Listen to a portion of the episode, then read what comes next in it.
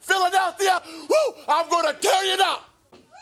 Pensacola, Florida, when I get to town, we're gonna treat all you women, woo, the way women ought to be treated. Because the NWA and some real men are going to take that Civic Center apart, and then we're all going to be over at rodeo, woo, driving the women wild. Miami Beach, get ready. Woo! We on tour, and we're doing it better than anybody else alive.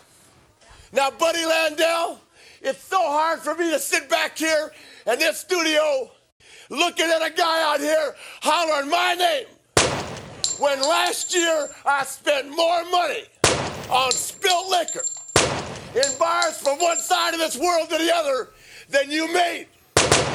You're talking to the Rolex wearing, diamond ring wearing, kiss stealing, wheeling dealing, limousine riding, jet flying, son of a gun, and I'm having a hard time holding these alligators down.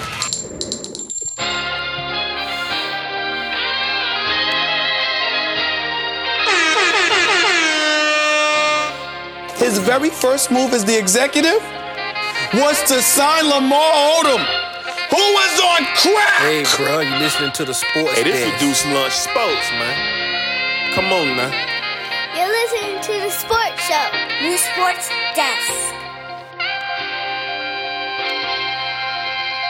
I think I got my swagger back. Oh, oh, oh. Welcome back, welcome back to another episode of the Sports Desk. It is your man, Desert L. Hicks Jr., one of your favorite sportsologists, back in the building for another show. And this your man Black. We are back in the building for another episode. One of your favorite sportsologists in the building. Yes, sir. A lot to get into today, a lot to talk about. Of course, this past weekend was the NFL draft in Jacksonville, Florida. I know you're feeling good out there. I know you slept in your beds the last couple of nights in a very comfortable state.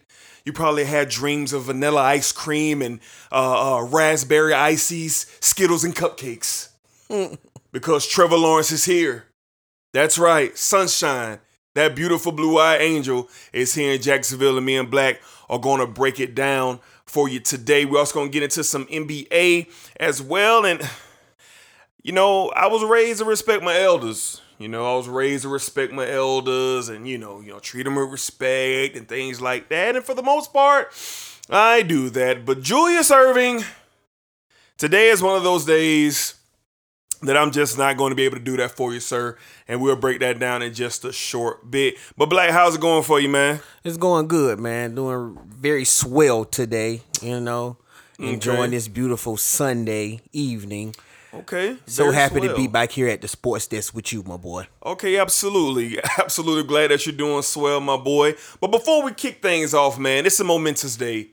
Is it a day that we should celebrate? I am very, very excited because it is none other than my guy, The Rock's birthday. And man, The Rock is one of my favorite, if not the favorite of all time. So just real quick, Black, what are your thoughts uh, that the first thing you think of when you think about The Rock, you know, and his tenure uh, as a WWE superstar? Oh man, just uh electrifying. Uh man, just swag. Everything it is. Uh the microphone, when he got the microphone, man, you know he gonna give you that talk.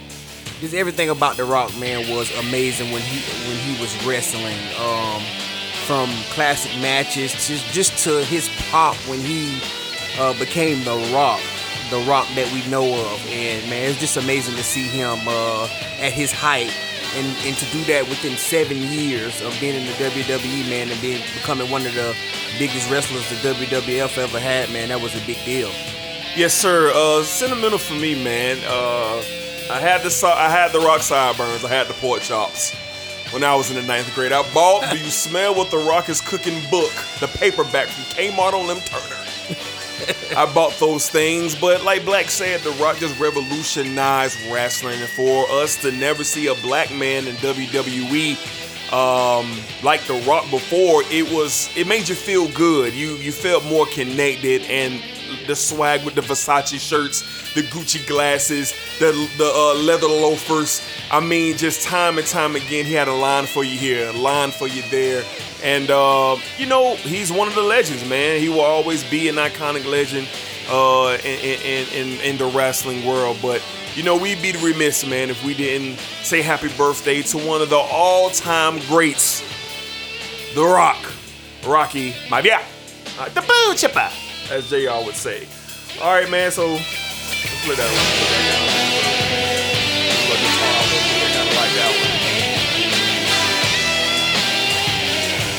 All right, Black. Let's go ahead and get into some business. Now, unfortunately, man, like I said at the beginning of the show, you know, you know, for the most part, you know, I was raised to, you know, respect my elders, man, and for the majority, I do that.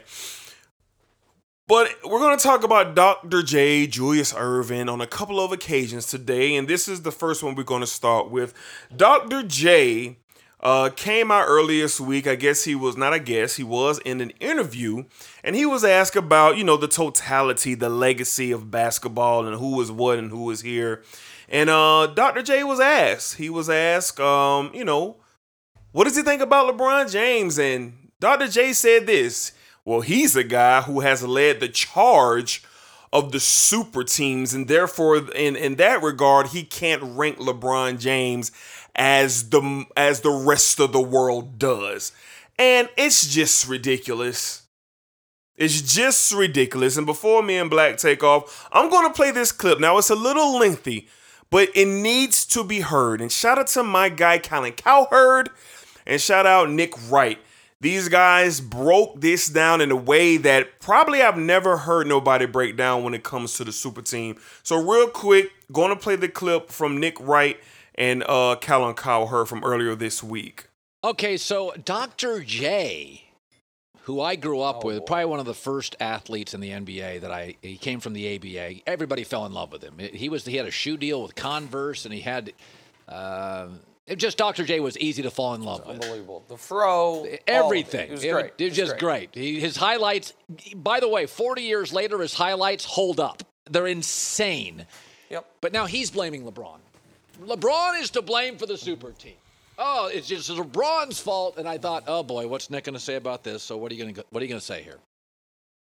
All right, so listen, everyone belly up to their television because a quick little history lesson on the NBA. On today, today is actually the 55th anniversary of the Boston Celtics winning their eighth consecutive title of the 1960s. So methinks the 1960s had a super team because the team peeled off eight in a row. What about the 70s? Well, Oscar Robertson, one of the greatest players ever, he ends up joining up with Lou Alcindor, soon to be Kareem Abdul-Jabbar, to form arguably the greatest team ever. The very next year, Elgin Baylor, who'd never won a ring, Jerry West, who'd been to eight finals but never won a ring, and Wilt Chamberlain, who had somehow only won one ring, they all get together to form the 72 Lakers. Elgin gets hurt, doesn't matter, super duper team. They win, I think, 33 in a row, and they win the title. Then the league's a little watered down because the ABA and NBA are competing for talent. In the ABA, Dr. J is annihilating it. The ABA folds. Dr. J instantly gets to an NBA Finals, scores 40 points in an elimination game of those finals, but his team isn't good enough. That's 1977. 1980, he gets back to the NBA Finals only to face the Los Angeles Lakers. They've got Kareem, they've got a guy named Jamal Wilkes, and a rookie named Magic Johnson. And nothing Dr. J does can be good enough, so he loses. The very next year, Dr. J is the best he's been in the NBA. He wins a league MVP. He gets to a game seven of the conference finals. They're playing a Boston, Boston Celtics team that has Larry Bird, Robert Parish, uh, Cedric Maxwell, Tiny Nate Archibald, who is still good, and a rookie named Kevin McHale. Shockingly, the Sixers can't win that series. Goes to a game seven, they lose by one, not Dr. J's fault. The next year, Dr. J's still trying to do it. I'm going to do it. I'm the defending league MVP. Gets back to the finals, and who's there? Those damn Lakers again. So what happens? The 1981 MVP, Dr. J, and the 1982 MVP, Moses Malone, they team up together on the 1983 Sixers. And what happens? They form one of the greatest teams ever who almost sweeps the entire NBA Yeah, playoffs yeah. and wins the title. Yep. To dethrone the previous super team Lakers and the soon to be super team Celtics that only predated the super teams of the Jordan, Pippen, Rodman Bulls, all of it. It's super team after super team after super team, starting 55 years ago today to now. So we want to put that on LeBron because he orchestrated his team instead of having smoke-filled room general managers orchestrate it. That's fine. But the history is not on my guy Dr. J's side. Well done, Nick Wright. Mm, well done. And listen, man. When is this gonna stop? When is this gonna cease to exist? Why is it that every time something is named to be wrong with the NBA, the first name that comes out of all of your mouths is a LeBron Raymond James. Now, you just heard a history lesson in super teams. But everybody swears to God that a super team started with the Miami Heat. We all know that is a lie, or do we? because a lot of people have a lot of negative things to say. Previously, before LeBron went to South Beach to team up with Dwyane Wade and Chris Bosh, there was another team that was put together about two years ago. Black, could you help me out? And can you tell me who that team was? Uh, the Boston Celtics. Could you tell me who was on that team? Uh, it was Ray Allen, Mm-hmm. Paul Pierce, uh, and Kevin Gar- Kevin Correct. Kevin Garnett. Correct. Now, aren't these Hall of Famers? Yes, every single one. Did they win a title? Yes, they did. And would you consider that a super team? yes, it was. So could you further explain to me now why does super team start with LeBron James, Black? I would love to hear your answer. Uh, I don't know why. It's, it starts with LeBron James. Well, I'm going to tell you why. Because it is pure hate. That's it. It is pure cocaine hate. That's what it is. And I'm not going to lose my top about this, but when I hear Julius Erving, one of the state the main states in basketball oral history, the Duncan, he, the great dunker, nice afro, championship winning Julius Erving on a sunny day in LA decides that he also wants to join the LeBron James hate train. And why, Julius? Did you forget that you teamed up with the MVP from the year before and his name was Moses Malone? You both got together and you did what, Julius? Hmm. You ran through the NBA, and the matter of fact, you guys only had a one loss in your playoff run before you won the championship. But Julius, you didn't talk about that. Oh, maybe that's not considered to be the same when you have two MVPs in back-to-back seasons join the team. oh, mm-hmm. okay. So I said all of that to say, Julius, just take some time. I'm not gonna tell you to shut up, Julius. I'm just gonna tell you to take some time off. Going to go back to the crib, sit down in your rocking chair, turn on ESPN, and just enjoy the king like the rest of us. Because in due time, Julius, he will retire, and guess what, Julius? He'll always be above you. LeBron James' name will always come out everybody's mouths before Dr. J. So, Dr. J, please take whatever this is that you have bottled up on the inside and disperse of it because nobody cares. And remember your history, Dr. J. Indeed, one more time, you teamed up with the MVP the year before because you, sir, couldn't beat the Lakers. You, sir, couldn't beat the Celtics. But until you got Moses Malone, then you did. Like anything on Julius Erving's comment on LeBron and Raymond James? Very well said, oh my guy. Thank you, sir. But uh, I'm not going to be as uh, as respectful as you, Dr. J. You make me sick. you make me sick. How dare you come at the king like that? How dare you? Yeah. I am sick of all this back and forth when it comes to LeBron James. What else does this man have have to do in his career to get some respect? Despicable. As D just stated, Dr. J, you joined a former MVP, one of the greatest power forwards of all time, yes. to win your championship. But Julius Erving, when it was just you, you couldn't cut it. So you had to ride the coattails of Ju- of uh, Moses Malone to get your ring. Because before Moses Malone, what were you doing? Going home. Huh? if I'm not mistaken, then maybe you can help me with this if I'm wrong with anything. Sure. Did when the when LeBron James went to Miami, did he did he join a former league MVP? He did not, sir. Uh, when he went to Miami D, did he join a team who uh was in the playoffs the year he the year after before he came? They were not in the playoffs. Um, D once LeBron James came to the Miami Heat, what happened? Well, they lost the first year, They did. and then the next year they won. Well, they went to finals every year he was Four there, straight. right? Four straight, right? Absolutely. Okay, D. Uh, when LeBron James went back to Cleveland, what former MVP did he uh team up with? He did not join one. Uh, what was the Cleveland Cavaliers doing before LeBron James uh came back to Cleveland? Picking number one every other year. Oh, so now we're teaming up with people. Sure. So we just teamed up with D Wade. Yeah. No respect to D Wade. He's a great player, Sure. finals MVP. Sure. But he had the greatest big man of all time on that team. Yes, he did. Shaquille O'Neal. Everywhere LeBron goes, the franchise changes for the good. Absolutely. When LeBron D, when LeBron James leaves teams, what happens? They go to the pits. this what you people need to realize before you talk on the king. Absolutely. Go and do your homework. Go to Google. Go to YouTube. It's free. You can find it for free. You can find Le- LeBron James' story and his career all on those all on those sites.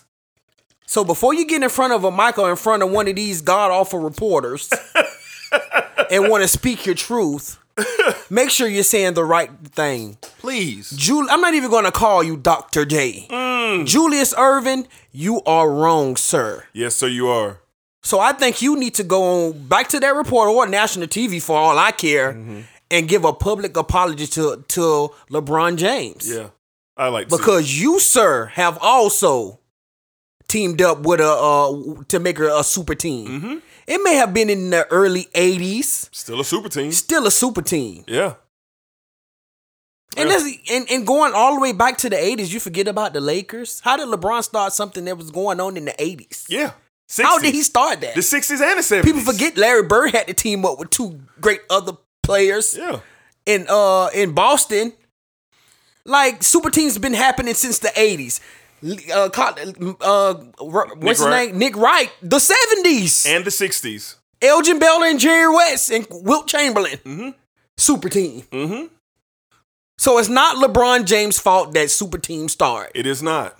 So let's stop this notion, and I don't want to hear this anymore. Please. I'm sick of it. Yes. Yes. It's it's it's, it's funny how people always try to find something right before the playoffs get ready to kick, and want to put out there about LeBron James. Yes. But you know what? It doesn't work here at the sports desk anymore. It does not. We're just gonna call you out from now on. We're gonna call you guys out Every time. and just tell our truths. Every time. Now, I wish my guy sitting next to me would have been a little more disrespectful like me, because I'm not having it when it comes to the king. For whoever has something to say, Absolutely. I'm not taking it. Julius Irvin, you're wrong. Yes, Got to do better, man. Yes, you do. And for the last time, LeBron James did not start the super team era. Like Black said, Google and YouTube are free. Y'all go ahead and do your homework. All right, another part, man, that we're going to start off with. Black, I'm going to say this one time, Black. If I look down on my phone at any point in the next few days and see that Urban Meyer has signed Tim Tebow to play tight end for the Jacksonville Jaguars, it is going to set me off.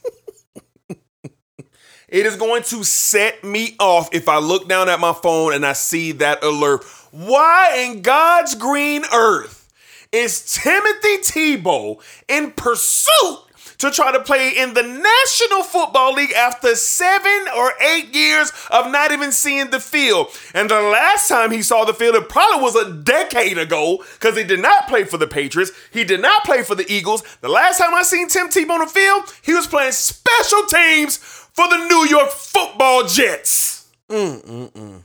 But now, his homeboy has a head coaching job in Jacksonville, and that is Urban Meyer. And I'm guessing he think Urban is to do him a solid and let him join the team to be a tight end. What Tebow? Why do you try to be a tight end when Bill Belichick was trying to turn you into one? huh? It can't be because you want to join the party of sunshine. It can't be because of that. So what is this for? Urban Meyer, do the right thing here. Urban, do the right thing because I'm telling you, if I look down at my phone and I see it, Mr. Meyer, I will be calling you to the carpet. Black, do you have anything on this farce of a story, my guy? Uh, I really don't. This uh, this is total BS, my guy. this is total BS. this is total BS, and I'm going to say it one more time. This is total BS. Yes. If Timothy, if Timothy Tebow puts on a Jaguar jersey, D, I'm just going to lose. I'm just going to lose it. I'm going to lose it. We're trying to start something here. Yes. And we don't need a distraction of a Tim Tebow becoming the tight end for the Jacksonville Jaguars. We don't. Timothy Timothy Timothy Tebow is not the start of something new in Jacksonville. He is not. He's a distraction. Yes.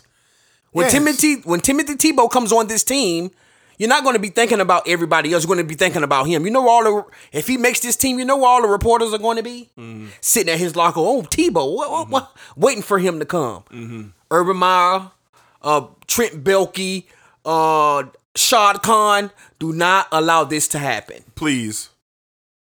I know that y'all are next door neighbors now. You just bought a beautiful home next to Tebow and his beautiful wife, but Yeah. let's leave it there. Please. If you want to play tight end, you go next door and you throw the ball to him, let him run some routes. Please. Please. That's the most football he needs to be playing. Please. What happened to your baseball career? What happened with that? Nothing. Stay on the Couldn't- SEC network. Could, couldn't couldn't make it to the big leagues in the MLB. Stay on the SEC network. Still in the farm league down in the, uh, for the Mets. Stay on the SEC network. You do a good job there. Jacksonville Jaguars, Urban Meyer.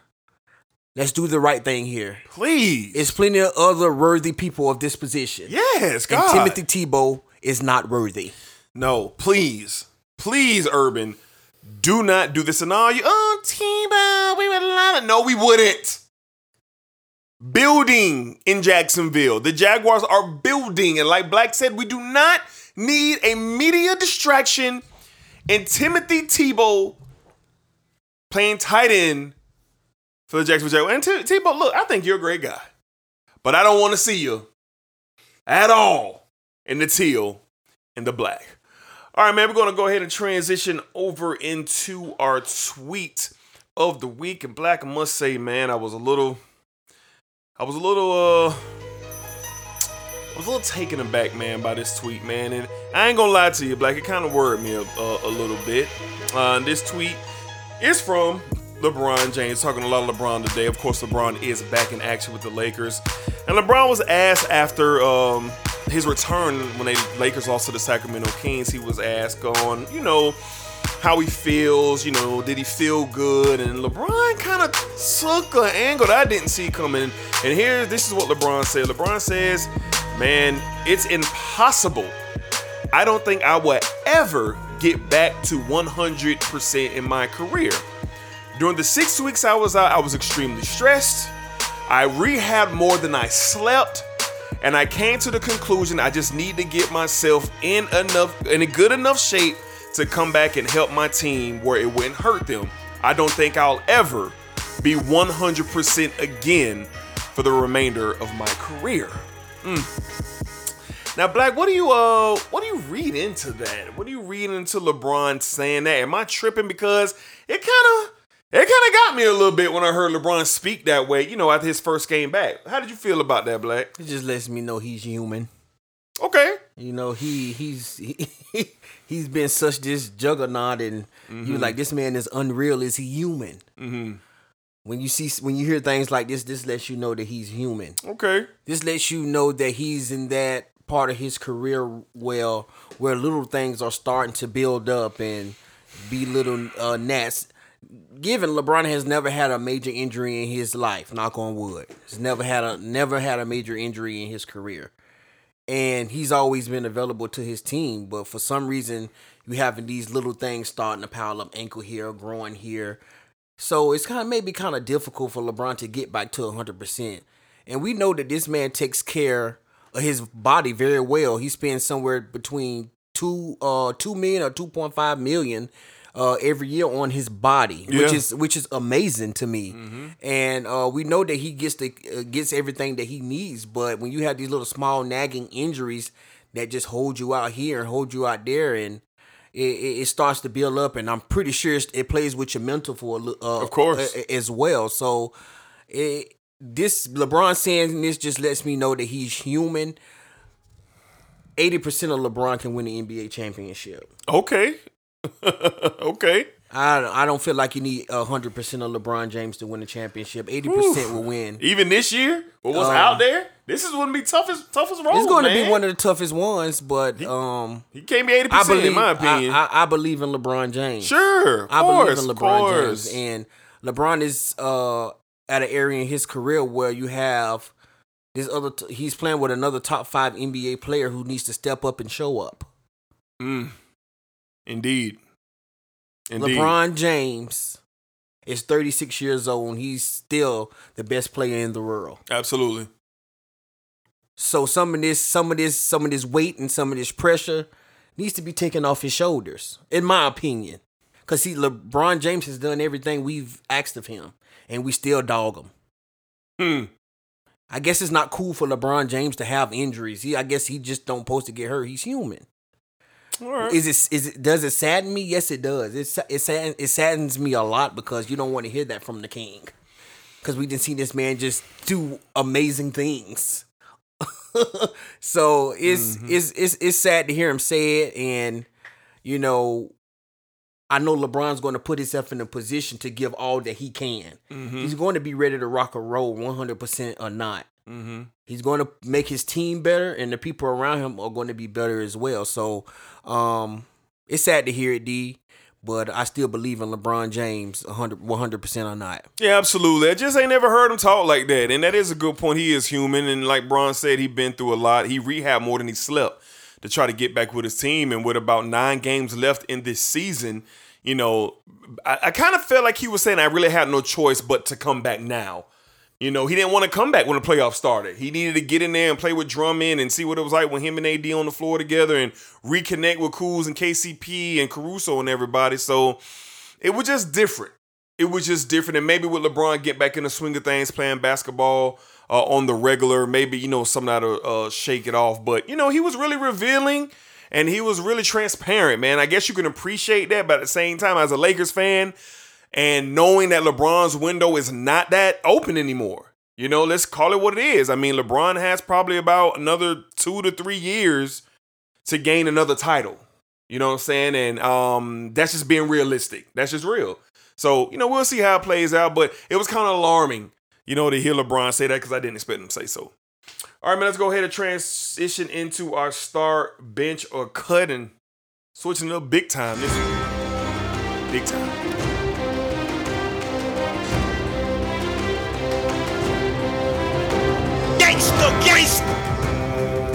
You're listening to the Sports Show. Do you smell what The Rock is cooking?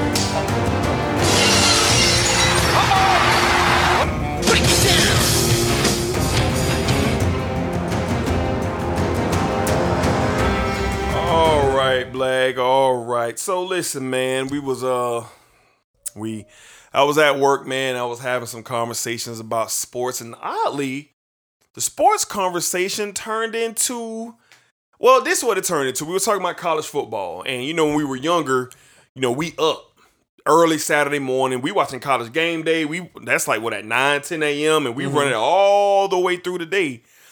And we just got to talking, and one guy was like, "Yeah, man, I'm gonna watch college, watching college game day, and I'm eating uh, some cocoa puffs." Then another guy was like, "Cocoa puffs, it was about them sugar smacks." Then another dude was talking about sugar smacks, but it was about this and about that. So it got me to thinking, Black.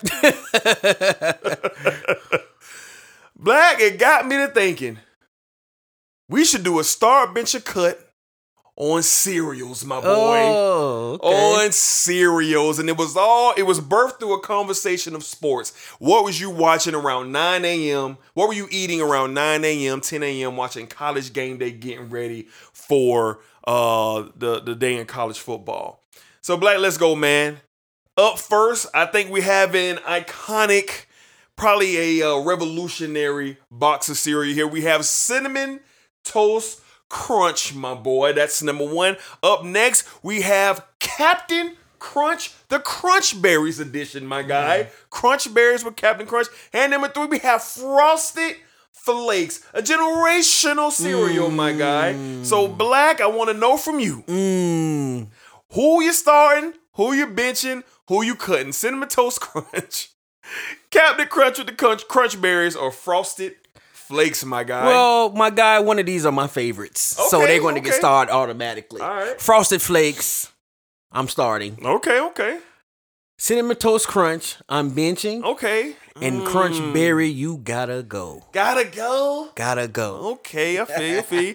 For me, my favorite cereal is also on this list. All time favorite for me is Cinnamon Toast Crunch. That is my favorite cereal of all time, number one. I'm going to bench Crunch Berries, my guy. Captain Crunch. Love the Crunch Berries with the Captain Crunch. And unfortunately, I'm going to have to send Tony the Tiger and his mm. Frosted Flakes on out the door, my That's tough right there, Yeah. man. God. so we switched it up this week. So y'all let us know, man. When y'all was not even when you was younger, even now, probably because I'll bust open the box of cinnamon toast crunch right now. So uh, y'all let us know who you starting, who you benching, who you crunching, cinnamon, who you cutting, cinnamon toast crunch, crunch berries, or frosted flakes. All right, man. So we're gonna come out of that. We're gonna go into our top five, and this was a good one. This was inspired by uh, ESPN, and we'll get into that in a second.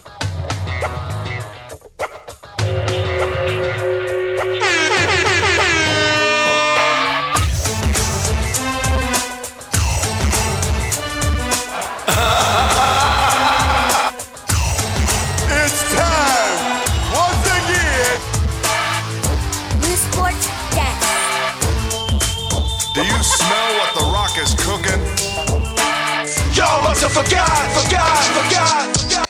All right, Black, let's go ahead and do it, man. Our top five athletes to never win a world championship. Now, this was inspired from ESPN. I believe it was Stephen A. Smith and somebody else. They was doing the list on their top athletes who never won a championship. So, Black, let's go ahead and kick it off. Give me your top five athletes to never win a world title, my boy. Okay, at number five, I have Barry Sanders. Mm, okay. At number four, I have Calvin Johnson. Okay. At number three, I have Karl Malone. Mm. At number two, I have Ken Griffey Jr. Okay. At number one, I have Allen Iverson. Wow. Okay, I like that list. Okay, that's pretty cool. For me, at number five, I have James Harden. He is at number five for me. Revolutionary talent like that, MVP, scoring assassin. Hmm, it seems kind of funny he don't have one. Number four, the Million Dollar Man. Ted DiBiase should have been the WWF champion at some point in his career, and it is a travesty that he was not. At number three, Scott Hall. At some point in time, Scott Hall should have been a world champion in either WCW or the WWF. That's right. For all my wrestlers out there, I got y'all. And number two, Dan Marino. I mean, my God, what a career Dan Marino had. And he's been to Super Bowls, but he just couldn't cash in. And number one to me, Charles Barkley. Man, look, I don't know why, but when I be going to my YouTube black, I be seeing like I watch old highlights of like older players, but for some reason Charles Barkley just keeps showing up. And bruh, Charles Barkley, this dude was a dog, a dog. He won the MVP in a Jordan era, like Karl Malone did, MVP in the Jordan era. But my number one is Charles Barkley. So good listen. Y'all let us know, listeners out there. Y'all hit us up on Twitter. Let us know who are your favorite athletes to never win a world championship. I'm gonna stand by Ted DiBiase. Should have been WWF The champion Million Dollar Man. at some point. All right, man. So that's uh, wrapping up the pleasantries. We're gonna go ahead and transition into the National Football League. It was draft weekend. We getting ready to break it down.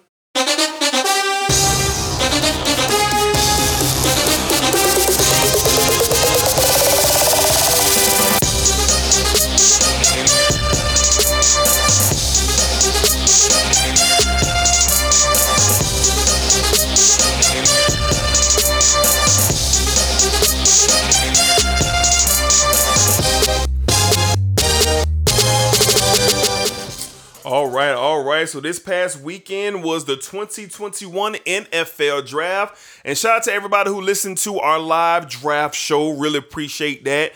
me, Black and Rashad, we were giving our raw reaction as these uh as these picks were being uh called out, and um it was a good time. It was I think it was a lot different than the year before It because it really started heated up when we least expected it, you know. Mhm. So a lot of trades and stuff just started popping off. So just shout out to everybody who paid attention and listened to that episode, man. We really, really appreciate it. But Black, this weekend, 2021 NFL Draft. Black, before we get started, just what was your whole thoughts, man, on the draft this weekend in general, man? We got to see fans back at the draft, you know, Boo and Goodell. You know, you got that live atmosphere back out there. What'd you think about seeing it all, man? Yeah, uh, seeing the live the live atmosphere was was uh really good to see. I Mhm. enjoyed every bit of the uh, NFL draft. I really like when they have the former players and the Hall of Famers come out and make the picks. Mhm. I really enjoy it, and current players as well. I really I really do enjoy that. But the whole uh everything with the fans behind um behind the NFL draft, they treat it like a real NFL game. The NFL draft and and to see all the different fans from every team, it's always great to see. And then seeing the kids who basically didn't work so hard in their in, in their life and uh in football to get to the point to be drafted in the NFL and have their dreams come true, man. It's just amazing to see. Yeah, it was great. I enjoyed it as well. You don't really realize how much you miss fans until you see the event. Like the UFC event, the UFC event here in Jacksonville a few weeks back. Just hearing the crowd and the oohs and the ahs and everything, you just don't realize how much uh, you miss it. So I enjoyed that as well. But Black, let's go ahead and jump into it, man. Let's start off with the hometown team, the Jacksonville Jaguars. The number one pick overall, of course, no brainer, was Trevor Lawrence out of Clemson. Black, when that moment took place, we know we gave our raw thoughts right then during the live reaction show. But now you had a couple days to sit with it, and you've seen Trevor touch down in Duval and seen him on the news, and he's talking to our local uh, reporters here. Black, how does it feel, man, that Trevor Lawrence is here? It feels great. Yeah. It feels great, man. Uh, Mhm. I just want to say one thing to that reporter who's from NFL Network. My God, Trevor Lawrence uh, shut you down really nicely, my God. Okay, what happened? He asked? Trevor Lawrence. He was like, "This is your first time in the uh, uh, in the stadium, the, the Jaguar Stadium. I want to be your first. Yeah, I want you to throw me your first pass." And Trevor was like, "Nah, I think I saved that from my teammates." Okay. so I like it. I like the way Trevor shut my boy down, man, on the little uh interview that they were doing. But man, just to see him in Jacksonville, man, I'm like, man, it feels like we could really reach out and touch him. He's so close, but uh, just it's it's just amazing, man, to have a a, a talent and a guy like Trevor Lawrence here in Jacksonville to change things things around, not just Mhm. for the team but for the city, and you know, just it's, it's, it's different. It feels different seeing Trevor Lawrence get off that plane with with him and his beautiful wife. Like Mhm. I was just like, man, he's here. I even had to post it on my Instagram. Now I was like, he's here. He's finally here. Like man, it was it it was amazing and. You know, uh, listening to him at the press conference and everything, and the questions he was being asked. Some of the questions I was just like, man, the kid just got here. Like, come on, man. Yeah. you know. But I didn't think that was the right space to, to do that, you know. But it was beautiful to see, you know, Shad Khan, Urban Meyer, Trent Baalke, and those guys up there just just giddy, you know, to have Trevor Lawrence, man. And this is the start of something new for the Jacksonville Jaguar, and I'm so I'm so excited and I'm happy to be a Jag. Yeah, it was very exciting. It was very exciting to see. Uh, the city was alive, man, and you, still have some non-believers, and that's cool. But I'm pretty sure Trevor's going to make them believers. It was good to see him on our local TV channels here, talking to the local reporters here. So just very, very thankful that uh, Jaguars have a shot, man. They got a quality player, a very, very, um, a very great opportunity here for this city, and I, I love all the memes, man. And shout out to everybody who live out in Moncrief, man. But they had a little picture of Trevor Lawrence with the arrival of Trevor Lawrence in five years. That's what Moncrief would look like, and it looked like like the Jetsons, my boy. Like, like just quality platinum streets and everything. I just found that to be so funny, man, because we talked about it on our show. Trevor is not only here to give a great opportunity for our team to win games, but it's going to really, really impact the revenue for this city. You Mm-hmm. know, so it's a lot there. I'm not saying it's going to rival what LeBron did for Cleveland, but that's just the only example that I can use. You know what I'm saying with that.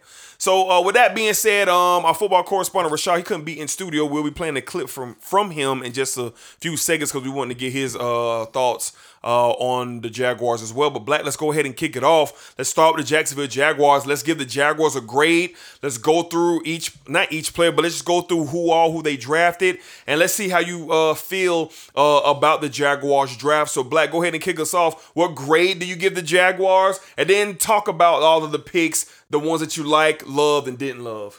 Um, for me, I gave the Jacksonville Jaguars a B minus. Reason why I gave I gave them a, a not a, a B uh a, just a B and a B minus because you have some answers here that I need to see. Great picks, but we have players on here who hadn't played in two years or been hurt, Yeah. or players that are currently hurt and have and haven't played, you know, or got hurt towards the end of the year. So that's why I gave the Jags a B B minus. The Jaguars literally hit everything they needed to hit in free agency. Every need that they needed, they got they they hit it. And that's what I respect about it. Uh for me, for me, man, this kid out of Syracuse, I think he's going to be I, if if he can bounce back from this this in this knee injury, D, I think he's going to be a guy, man, one of those guys that has that umph here in Jacksonville next to Trevor Lawrence. I really do. On the defensive side of the ball, this kid at Syracuse is a ball hawk, a ball animal. 13 picks in 23 games, D, that's a lot to be said. This guy can this guy will hit you. He I, I just like everything about him. I like I love his game. And to get him to get him where they got him at in the uh in the third round was amazing to me. You know, so I'm excited about him. Of course, we got Trevor Lawrence, Travis Etienne. Me and D had a conversation. I'm like, man, I'm just sick of hearing the negative. Oh, we reached for Travis. No, we did not. No, we did not. Travis was, was right where he needed to be for the Jacksonville Jaguars. We have been saying all along, it's no way Travis Etienne makes it to the second round, mm-hmm. and he and he wouldn't have if he was still on the board. Mm-hmm. To get this guy, man, to get some familiarity, aller, aller, blah, sorry, yeah. familiarity with uh, Trevor Lawrence is big because he he he can look on the side of him and be like, I know this guy. I done been through battles with this guy. I know this guy's not going to let me down. You know that's big for a quarterback in in, in the beginning of his career, and he's a big play hit. If you've been wa- if you watched Jacksonville Jaguars over the past four years, you name me a big play that we uh that we had, and I'll wait for it. Can you name me one? There wasn't one, sir.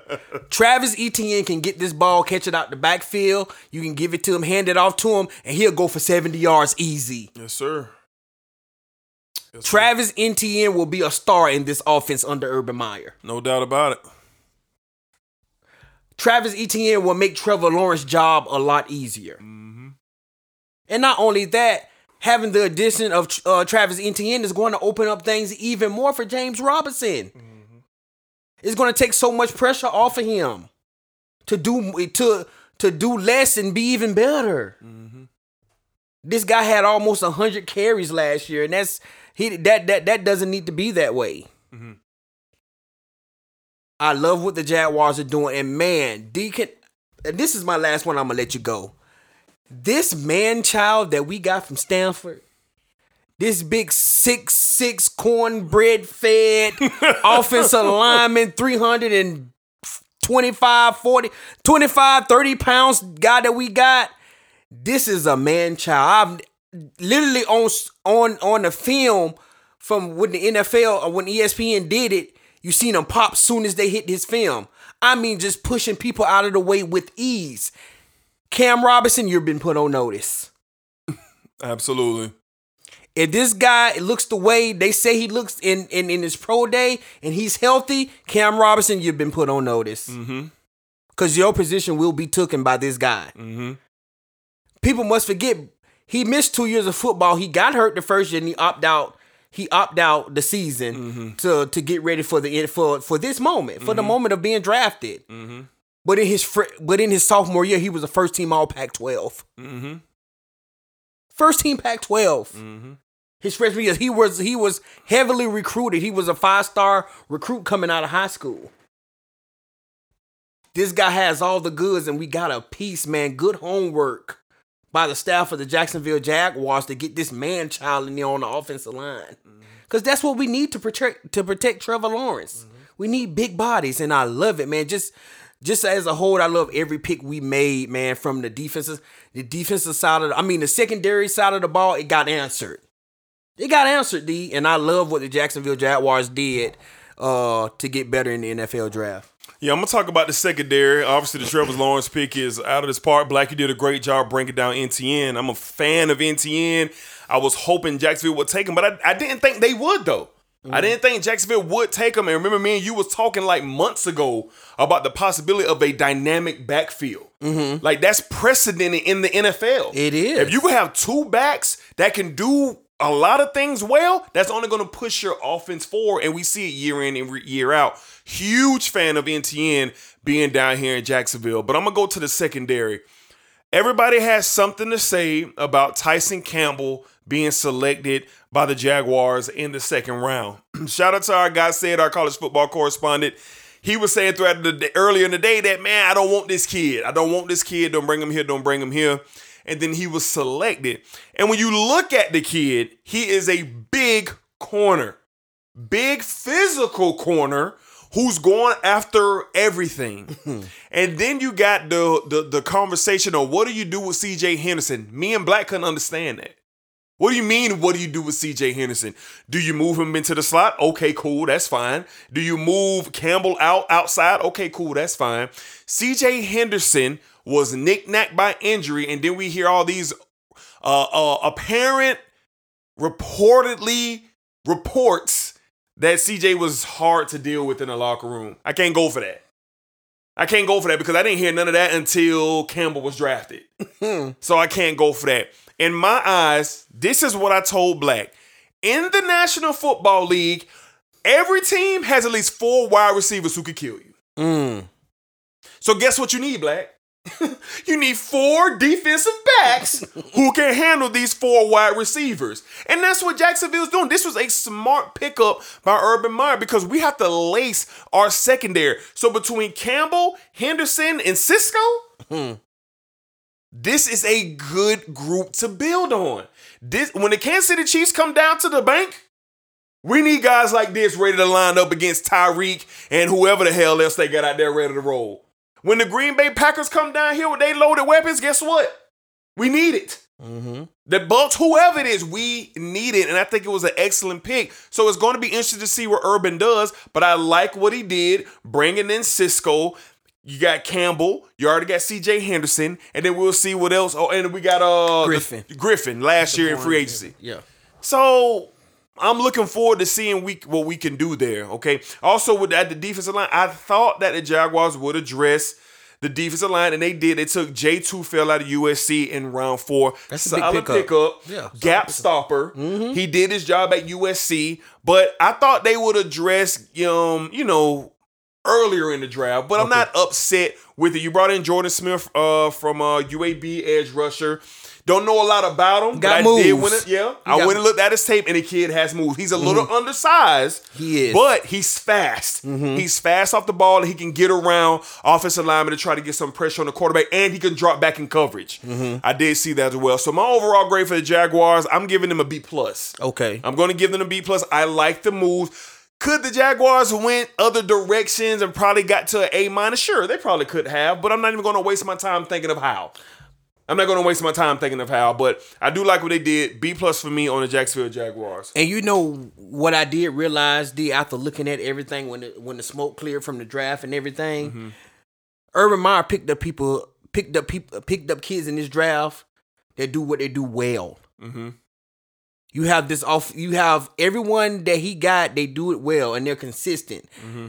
Something you told me when uh, I had called you and we talked about the tight end. You was like, you was like, Black. You got to realize it may not be the fla- the flashy tight end that we want, but the kid is the kid's going to show up. He's going to work. Yeah. Mm-hmm. He's never missed a game at Ohio State. He's, gonna going to be there. He's going to block. gonna and then potentially from time to time when he gets the ball thrown his way, he's going to catch, catch it. Yeah. You know, you need guys like that that do what they do well. Dependable. And and and and, and that's what and that's what I, we got in in one of these these kids that we got as well. And and one last thing for me, and I we didn't touch on this, and and people better be aware. And this is it's so awful that this kid didn't get drafted. Uh, Dylan Moses, the linebacker from Alabama, if he comes back healthy and teams up with these linebackers that we already got, this could be a problem. D. Did Jacksonville pick him up? Yes, Dylan, Oh, Mo- okay. Dylan Moses is was one of the best linebackers in, In college football, football. while he was at Alabama, And Jacksonville but did get drafted because his Knee. because his knee. Yeah. If he can get healthy, Look out. you better look out. I agree with that. you better look out and smart move by Jacksonville, letting him be the first person you call right after the draft was over. Okay. then bring him in on uh, undrafted free agent. Great job by Jacksonville and the scouts or whoever you know did their job. I really like that. But Urban Meyer, the class that he put together, he got players that do what they do well. No doubt about it. All right, but let's go ahead and play this clip from Rashad, our our football correspondent. Rashad has some things to say. He couldn't be here today, but uh, we want to allow Rashad to do his thing. So here go uh, Rashad Robinson. Move them chains. Talking that talk. Hey, Sports Desk, what's going on, man? It's Rashad. Uh, kind of giving y'all a little grade for the Jaguars draft. Um, of course, we picked Trevor first. We done already been through that. You know what I'm saying? How we feel about that. Uh, a lot of people didn't like the the ETN pick at 25. I didn't mind it. I actually loved it. Um, I don't think you can do better with any of the players that were picked between 25 and 33. I don't think any of them were better than ETN. The impact that he'll bring to the Jaguars for this season. Um, speed is one of the things that Urban was always talking about, and he brings speed. He's a totally different back uh, than James Robinson. James Robinson's going to start. Um, he earned that last year, third in the league in rushing as an undrafted rookie. You earned that, um, so I don't think he should have a problem with it. I think it's going to be a good one-two punch, and I think it gives our offensive coordinator a lot to work with. Um, second round pick, thirty-three. That was pretty interesting, man. Uh, I don't really know much about this dude, uh, Tyson Campbell, but they say that he's good. Um, I think that if CJ Henderson commits himself to being the best slot cornerback in the NFL, you could have a hell of a secondary. Um, you still got some things to work with on your on your defensive line. They picked a a, a, a guy uh, in the fourth round, I believe. Uh, that's pretty much a space eater. Um, so he may turn out to be good, but all this stuff is, is to be seen, man. Um, if I would give him a grade right now, I think I'd give him a C plus, a strong C plus, like a seventy eight. You know what I'm saying? Uh, seventy eight out of hundred. Until proven otherwise, I think. I mean, you you you, obviously get an A plus for Trevor. Uh, it's an A plus for uh, Travis Etienne for me. But everything else, we'll see. Uh, they got a safety from Syracuse that seems to get seems to be a ball hawk. Um, they didn't address receiver, but if I was a Jaguar a Jaguar fan, like for Jaguar fans, I'd let you know. I don't think we need receivers. I think we're fine at receiving. I think when Trevor is throwing the ball around, you'll see that we're fine at receiver. So, um, one to get that defense straight. I think they got the defense straight. Got somebody in the secondary. So, you know, all this is to, to, to be seen. Um, a lot of these guys are going to look better just with better coaching and just better players around them. The draft was was was pretty solid for me, so I say it's a C plus. If I had to give them a grade, and I, I grade them pretty hard. You know, you have players in your head that you want them to get, and they don't get them, and it's a little disappointing. But I'm all in with Urban, so I mean, whatever Urban do right now until proven otherwise, unless he do that Tebow crap, but um, until otherwise, I ride with Urban, man. So he say these guys are the guys. I'm riding with him. So uh, I just want to give y'all a quick little rundown on what I thought of the, of the draft picks. So uh, I catch y'all the next time I'm in studio. Yo. Yeah, so yeah, that was our our football correspondent Rashad Robinson, Mr. Them chains, and uh, I you know, Rashad he hard. Rashad is hard. We got our little, little group chat, man, and, and and I love it because he's invested fully. This man came over. Y'all seen in the promo video that we put up. My man was jagged down, custom jersey. So he really, really is invested in this, man. So I appreciated what he said, and uh, he gave the Jaguars a strong C plus. Okay, cool. Rashad is a hard grader. All right, so we're gonna go down a couple of picks, man. Then we're gonna make some pit stops. So no surprise at number two, Jets took Zach Wilson. At number three, this is where the funning began. The 49ers did take Trey Lance. We heard the Mac Jones, Mac Jones, Mac Jones, Mac Jones, but they end up taking uh, Baby Cam, as you call him, Black, uh, with number three overall. So real quick, 49ers taking Lance over Mac. You know, what do you what do you sit with that? Uh, D, I'm actually still cool with it. You know, I think uh Trey Lance, like you said, you made a perfect, perfect. You said it perfectly about Trey Lance. This is a kid who's going to you, you're not going to have to throw in the fire right away. Mm-hmm. You can let him learn behind Garoppolo. Obviously, they they want Garoppolo to be be there. If they ain't got rid of him yet, and want this guy, want him. I think they're going to you. They're going to have the same scenario that uh Andy Reid had with Alex Smith and uh Pat, Mahomes. Mahomes, yeah. I think this could be the the perfect that. You That know, would be perfect. And you gotta, you have to. This is why. This is why I like this kid with San Francisco. San Francisco 49ers have an all-world offensive line behind Big Trent Williams. Yes, sir. And then those other guys who are not slouches themselves. You talk about other all-pro offensive linemen on that line. For sure. So he's going to be protected very well once it's his time. And then once you get this kid time and then he can get his accuracy and everything straight that he needs to get straight, you're going to have problems. yeah. We seen in the highlights this this this this kid moves like Cam. Mm-hmm. He he's powerful like Cam. Mm-hmm. And once he gets his mechanics down with throwing the football and putting the ball placing where it needs to be in the NFL, look out. Yep.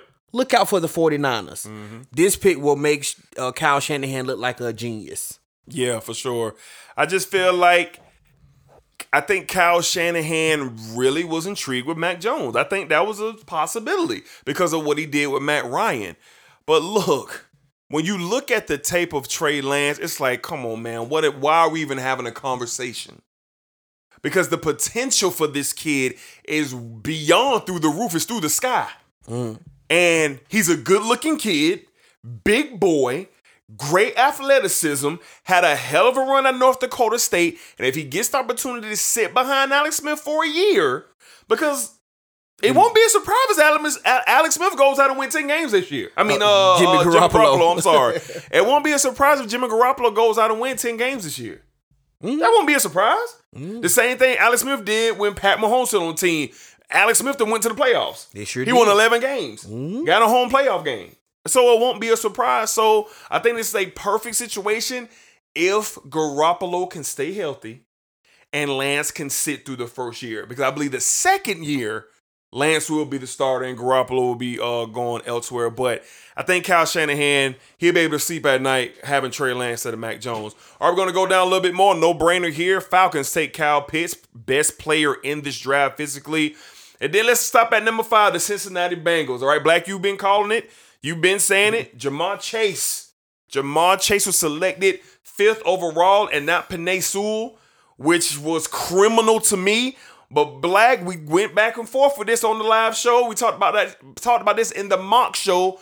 Do you are your standstill chase over Penei Sewell for the Cincinnati Bengals? Uh, at first I wasn't, but uh, I see the Bengals w- was a- was able in the second round to pick up a pretty decent offensive lineman. You know, that's that's that's not that's not terrible at all. He's pretty decent. So uh, it makes you feel a little better about the Chase pick in the first round. But for me, uh, and we talked about it on on the live uh, draft show, you have to protect your you have to protect the goods. And you know, and like you guys said, Penei Sewell was a, a a talent that shouldn't have been passed over. You know, this kid basically going to come in right away, and your quarterback on his side is not going to get touched.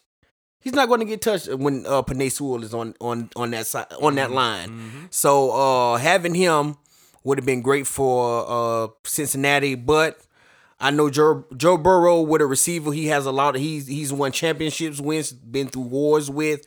You know, I know that means something. You know, so um, the offense is going to be dynamic, man. With him, with uh, with Chase, uh, Tee Higgins, and um, Tyler Boyd, man. You you guys better watch out. This ball is going to be going everywhere over the field, and this is the reason why you need multiple quarterbacks, cornerbacks, and defensive backs. Oh yeah, This Yeah. is the reason here. When you got three all world receivers like Cincinnati has. Absolutely. You know, so this is what the league is becoming. It's just not one guy at receiver no more that you can double and put the safety over the top. That's not happening anymore. They have multiple receivers that could beat you. Sometimes even four. They could beat you. So yeah, man. Um, I feel a little better about Chase going to five since they got the nice pickup in the second round of the offensive lineman. So I'm cool with Chase going at five. Yeah, I'm not mad about it, but I just still confused about it. How don't you take this all pro talent in Penei Sewell to protect Joe Burrow? But like Black said, hey, Bengals were able to find some offensive lineman help later on in the draft, so hopefully it works out for them. All right, Jaylen Waddle went six overall to the Dolphins. Penei Sewell seventh overall to the Lions. And Jaycee Horn picked eight, first DB off the mm-hmm. board to the Carolina Panthers. And we're going to stop right here at number nine. The Denver Broncos broke my heart. the Denver Broncos broke my heart when they took my man's Patrick Surtain II, who I desperately wanted to be in Dallas. I was discombobul- discombobulated. I was off balance. My equilibrium was con- was concussed after I heard the Denver Broncos take Patrick Surtain the second.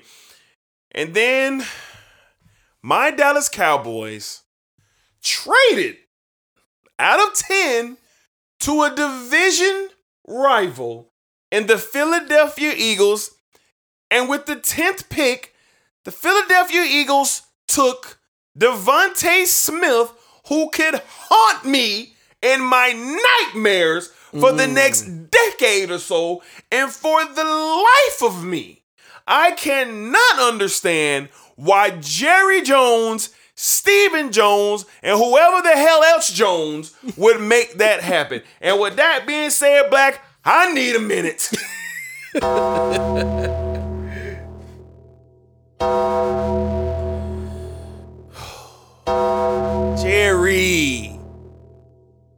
Steven.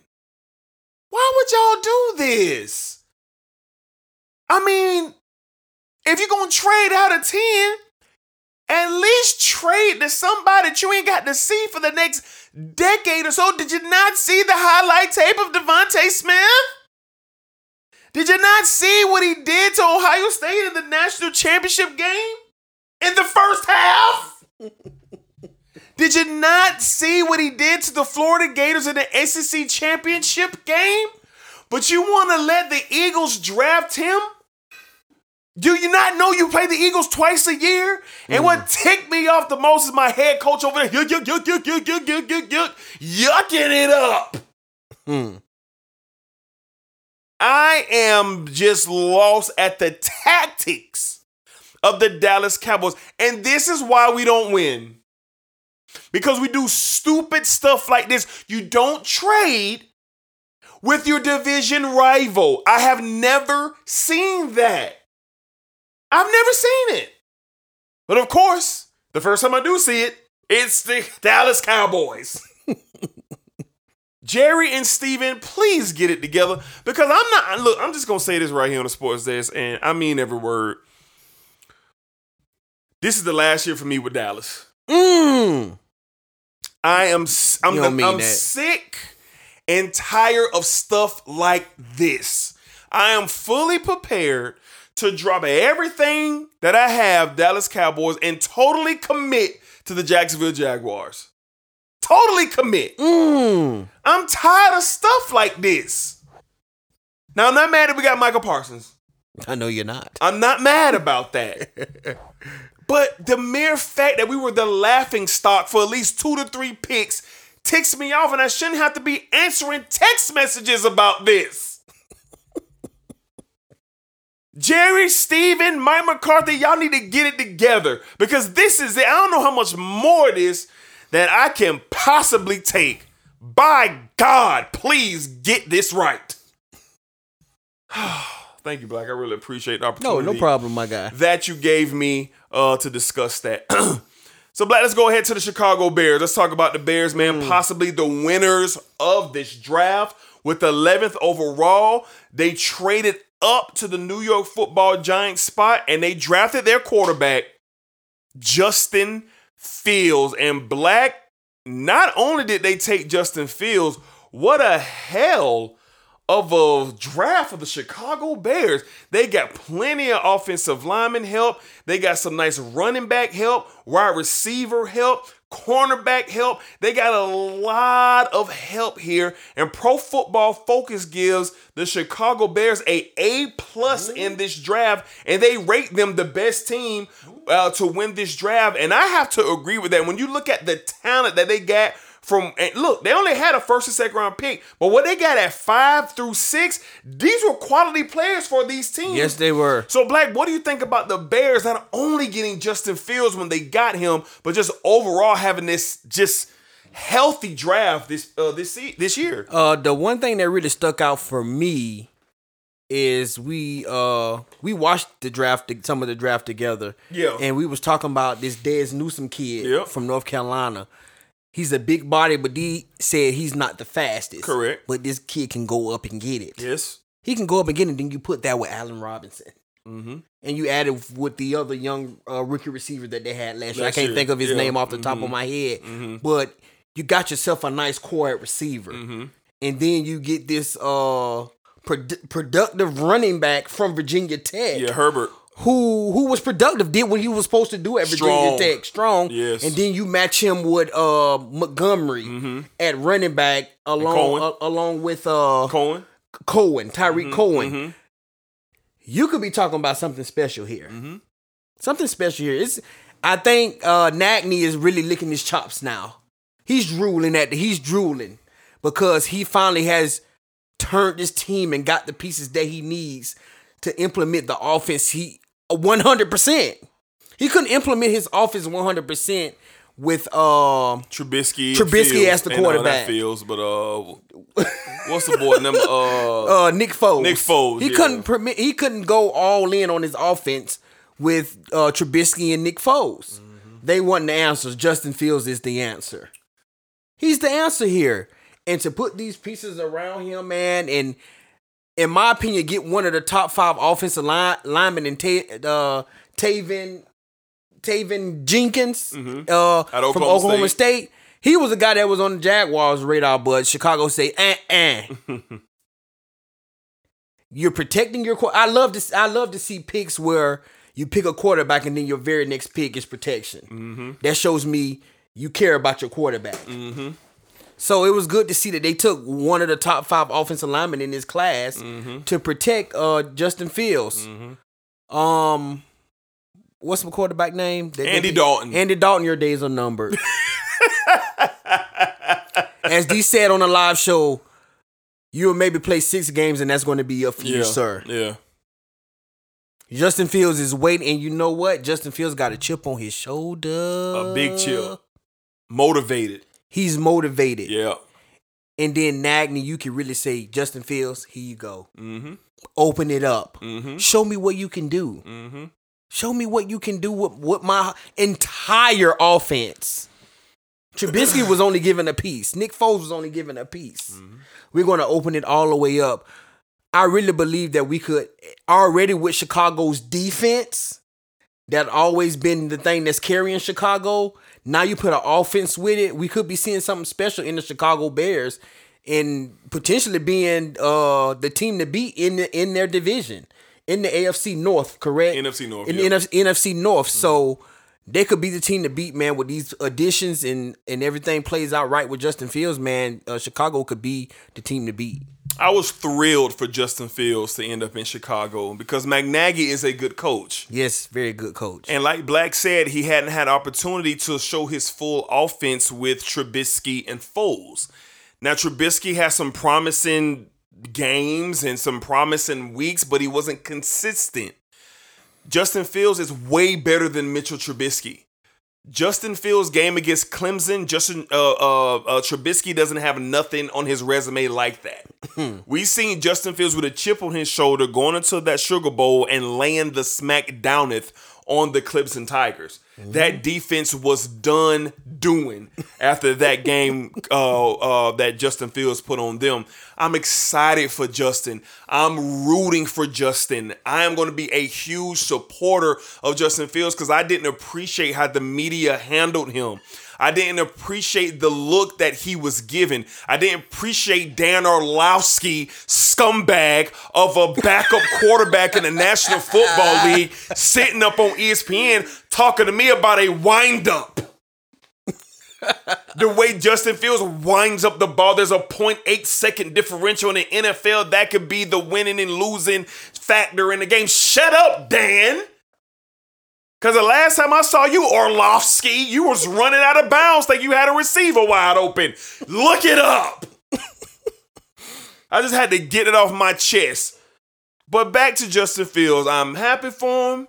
I am supportive of Justin. I think Chicago was a great spot. Good offensive line, good running game, and some nice, durable wide receivers. And with McNag- McNagy's offense, Justin has all of the tools to just make it look great. I, I'm glad that he's going to go somewhere where he's going to be coached. He's going to be coaching. We all know McNabb was just missing that quarterback. So I think this A plus is warranted by the Chicago Bears by Pro Football Focus for their grade. I also give them an A plus, and I do think that they won this draft. I do think they won this draft, the Chicago Bears, because my goodness, man, the collection of talent that they acquired, that was uh fantastic. All right, Black, let's go down and let's start talking about best grades and worst grades. So, Black, give me a couple teams who you feel did really well in the NFL draft, and give me a couple teams who you feel just stunk it up, my guy. Uh, for me, I'm one team that really did it. Uh, did well for me was the New York Jets. Yes. The New York Jets answered uh, a, a lot of needs Mm-hmm. of what they what they had, and I'm going to uh, just give a few of, of what they did in the draft. You got, of course, they got Zach Wilson, but they got top rated offensive lineman Elijah Verital Tucker, and one of the one of the receivers we had our eyes on heavily, and we're always talking about Elijah Moore. Mm-hmm. Then they get the then they get the running back from out of North Carolina, the second running back Michael Carter, Mm-hmm. which I think was an awesome awesome pickup because you pick up a running back Mm-hmm. who's a power runner, but he also can catch the ball out the backfield Mm-hmm. to help Zach Wilson. Indeed, we said one of the things that he needed was a back who can run it and come from out the backfield and catch the uh catch the football, and that's what he got. And he picked up the blitz well as well. I- I- exactly, and he got an all-world receiver in Elijah Moore, and he got him some protection. The New York Jets got better for me. Uh, but besides the Chicago Bears, I also gave I also gave the New York Jets an A plus as well in their draft because I think they hit everything they needed to hit to put things around Zach Wilson to help him be uh, a good quarterback. They didn't do that for Sam Darnold, but they're doing that for Zach Wilson. So that's where you see the change uh, for me. And then the other team, the other team for me that uh, that I wasn't too happy about with the way that they picked were the Cincinnati Bengals. Other than Chase and getting the offensive lineman in the second round, how did you help your defense? You know, you didn't get no key pieces on the defensive side of the ball to help you out. So it looks like you're going to ride with your. You look like you're going to be riding with your offense to kind of carry you. In the draft, in the draft, you have to find these defensive gems that can help you. And Cincinnati didn't do that. So what are you going to do? Are you going to go back and see who out there in free agency, or are you going to get the undrafted free find see if you can find a gem in the undrafted uh players that that didn't that didn't get drafted? So we shall see. Uh, but not too happy what Cincinnati did outside of the first two round picks. Yeah, for me, win- another winner of this draft was the New England Patriots. New England Patriots had a very good draft, in my opinion. You take a Mac Jones, and now you put Mac Jones in the position where he can sit under Cam Newton. He can sit under Cam Newton. He can learn from Josh McDaniels. And I'm not sure. Do I think Mac Jones is going to get an opportunity to play in this league? I think he will. Do I think Mac Jones is going to be an all-world quarterback? No, I don't. But I think he will be more than serviceable. I think he will be more than serviceable with his IQ because he showed that at Alabama around the uh, collection of talent that he played with. But now he's dealing with another superior coach. So he's used to hard coaching. He's used to genius coaching with Nick Saban. Now he's going to be getting that and uh, Bill Belichick uh, up there in New England. Uh, they also took some great studs out of Alabama, Christian Barmore, another edge rush out of Oklahoma, Ronnie Perkins, who led the Big 12 in sacks uh, this year. Running back out of Oklahoma, Stevenson, who was very, very good at his position last year. Linebacker Cameron McGrone, who was a top five sack uh, person in the Big Ten this year. They just collected a bunch of talent, and I really like what New England did um, uh, in the draft, and I give them an A. I give New England an A for what they done. My not so uh, great um, team was the Philadelphia Eagles. They were all over the place, and a lot of picks I kind of scratched my head. Landon Dickerson, I understand outside linebacker for Alabama. I understand that but I never heard his name called on TV. Were they going for the Alabama mystique? Were they going for the fact that he was just on the team to pick him in the second round? I'm not really sure. Not to speak against the young man, but I didn't get that pick. Milton Williams for Louisiana Tech, never heard of him. Never heard of him. Not really sure what he can bring to the table for the Philadelphia Eagles, and I hope that I'm right on my uh, uh, breakdown of them uh, going forward. I just don't really see where they're going to improve on their team, even though Philly has a lot of holes there. I gave the Philadelphia Eagles a C minus. Uh, with this, you got some talent like the kid out of USC, Marlon Tuipulotu, defensive end. I did see him play, and then you have Jacoby Stevenson out of LSU, injured, has some off the field issues, but when he played, he made impacts. I think he could be a steal picking him in the sixth round. So my win for me was New England, and not so good was the Philadelphia Eagles. And yes, I already know no one has to remind me. Yes, I hate the Philadelphia Eagles. I do hate the Eagles. Um, so let's go back to the first round. So Black, who was your steal of the first round? Who got a steal in your opinion in the first round of this draft? First round, because there were some names that showed up on this board um that mm, I wasn't too sure about um in the first round. Um let me see. So let me see. Yeah, so Black, first round, who kind of, as one name in particular for me, who popped up in this first round that you just didn't see coming that's sitting there? Um, for me, I feel like he was still in the draft because I feel like he was supposed to go before he went. Penei Sewell to Detroit. Okay. I don't think he was supposed to be in Cincinnati, or even, or even could have potentially went to Miami, but Yep. for Detroit to get him at seven, which is not, it's still a top ten pick. He went D, but to fall to seven and go to Detroit, that was a major pickup for me with uh Detroit because Detroit basically is starting fresh, and to get this talent in there to protect D- Jared Goff for, ho- for however long he's going to be the quarterback until they uh go and have a number one pick to draft another quarterback. you know, so to get him at seven, I feel like that was a steal for me. All world tiny, I mean all world offensive lineman in Penei Sewell. Yeah, for me, man, it was Kadarius Toney going to the Giants. I mean, that was a fantastic pickup uh, for the Giants. And when they called his name, I was like, wow, they got him at 20. Like, I was kind of hoping, honestly, before Jacksonville picked Etienne, I was hoping Jacksonville would have took Kadarius Toney. Um, I just think he would complement everything for them coming out of the backfield, line up in the slot, just doing a lot of different things uh, for the Giants. And Lord knows Daniel Jones needs all the help that he can get. Because y'all know, like I know, Daniel Jones, he ain't it, bruh. And this is his final opportunity to show the Giants something. And all you Giants fans out there, you know you are. Y'all know what's up with this man. He got a lot of talent. Now, the Giants have done well in free agency.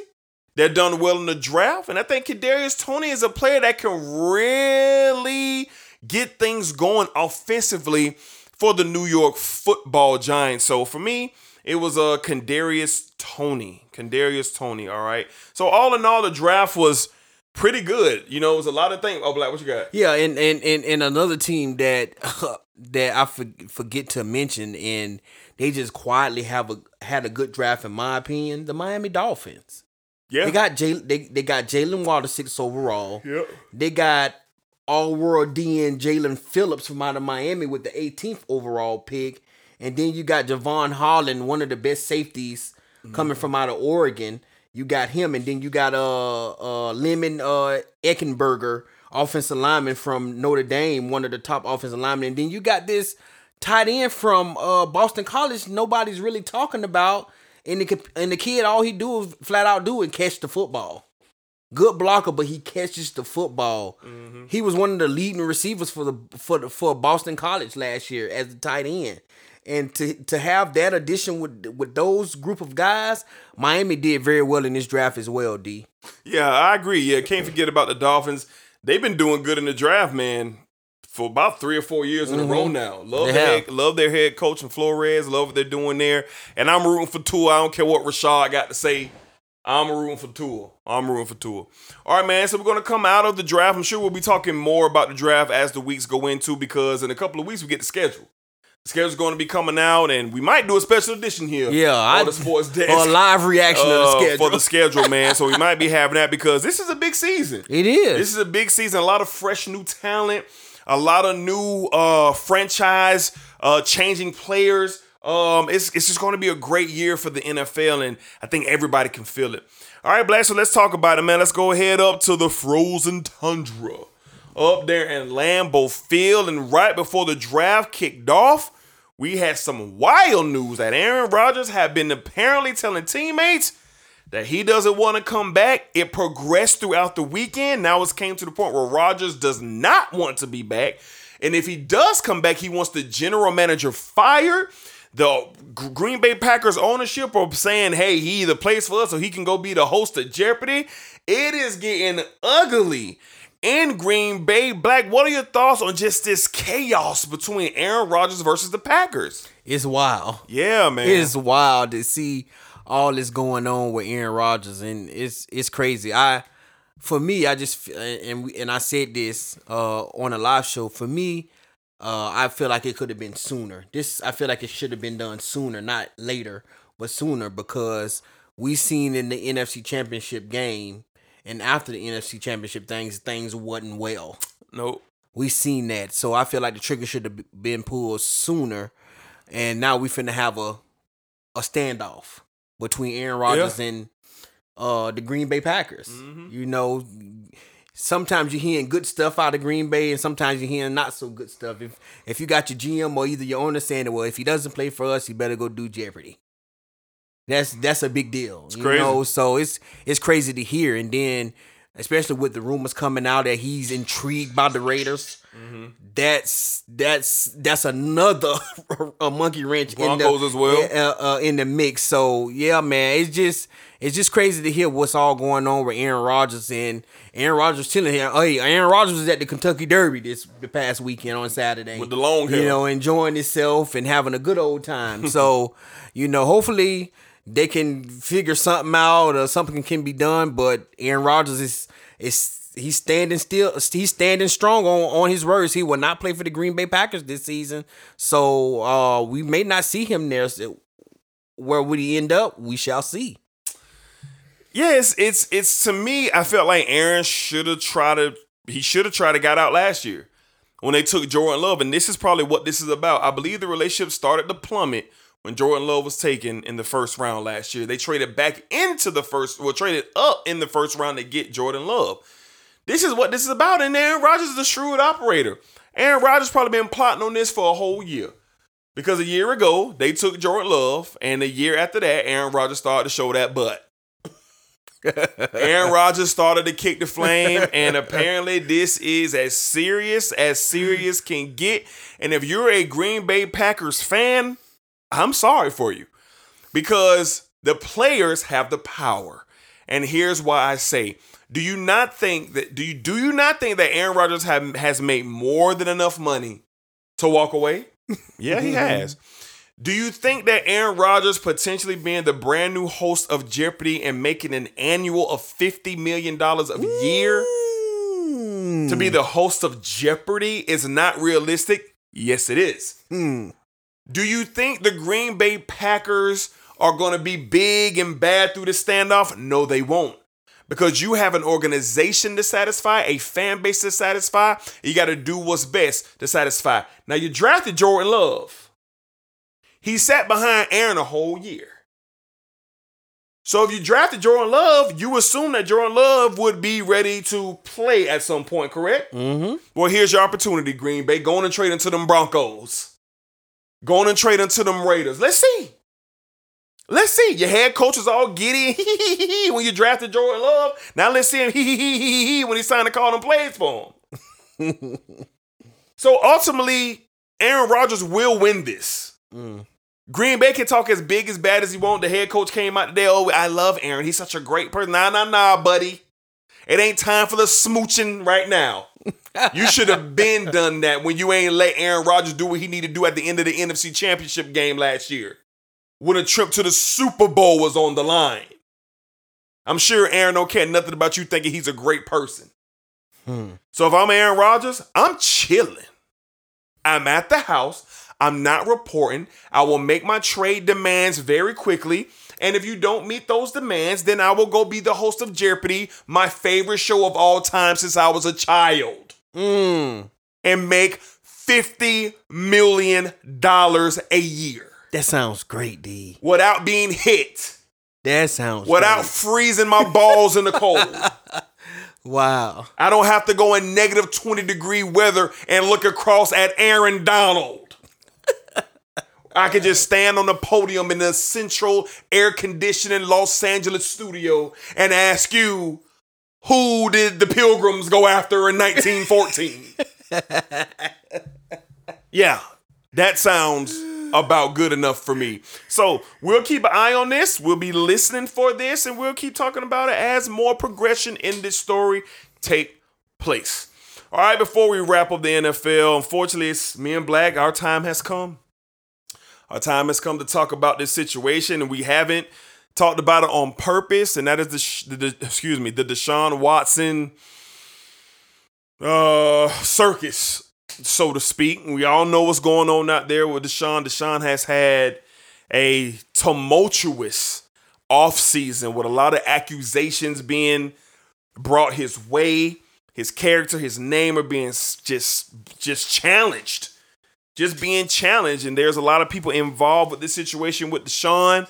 And we're not going to speak on the legal matters because we don't know what's going on. You know, it's been a hush silence for the past, what, two or three weeks. Mm-hmm. And we don't really know what's coming about it. But Deshaun hasn't been charged of anything. Deshaun hasn't been even questioned, not to our knowledge, by the police. We would think that would be public if Deshaun. So we're just going to talk about the football side of things. And it's come out that a lot of people really believe that Deshaun Watson will, won't play football at all this year. Now, before all of this stuff started coming out, Deshaun, he was trying to be traded from the Texans. And now everything has been put on hold. You heard teams like the 49ers, you heard teams like the Jets, you heard teams like the Broncos, the Dolphins. There was a lot of teams being verbal saying, hey, we're going to take a chance at Deshaun Watson. And it looks like these teams have just went on about their business because what's going on with Deshaun. So there's a great possibility we won't be able to see him play football this year. So Black, you know, with as simple as you can come across, what do you just think about how the just things are going for Deshaun at this moment? Well, it's really it's really disappointing for me, man. Like Deshaun Watson is an all world talent that needs to be seen on the football field. Mm-hmm. To not have him in the NFL and uh, not play him twice a year, being a Jag fan, it is really going to suck. You know, it's a lot going on with Deshaun, and I understand it. And I and and, and, and, you know, it's a big deal. We haven't seen Deshaun Watson in the media, no social media posts from I can tell from from the beginning of uh March, end of February, beginning of March. We haven't seen Deshaun on social media. Like it's crazy that everything that's going on, but not having him in the game of football, being the exciting player that he has been since college, and let's seeing him at Clemson and now in Houston, and not to be able to have him in football D is is is, is really going to suck for the NFL because he's one of he's one of the up and coming faces in the in, in in in the National Football League, and not to have him in that situation is really it's really disappointing. Yeah, it's it's it's it's a, it's a wild situation, and whatever comes about it, um, hopefully it's the truth that comes about it, and potential of not seeing Deshaun play this season is going to suck as dynamic as he is on the field, and for him to be challenged, his character, and for everything that he's going through to be challenged, it's, it's tough. It's tough and we're going to see how it turns out. But when we got that alert yesterday that it's very real that he may not play a down this year due to what's going on in his personal life man that's significant because I don't really know what to think of it. Is it is it is it bad? Like is it things got, about to come out bad for Deshaun, or is it they're gonna need more time to try to figure out this thing what's going on in his personal life? So it's an ugly situation. Uh, we'll be monitoring it and we'll be watching it, but we had to speak on it just the mere fact that it's gotten to the point where we just might not see Deshaun, period. Because at one point he was just gonna hold out all the way until they got traded, and now it could be apparent for other reasons. So that sucks, man. All right, man. So that's going to be it for the National Football League. We're going to stop by the NBA for a short uh, second, and then we're going to wrap up this show.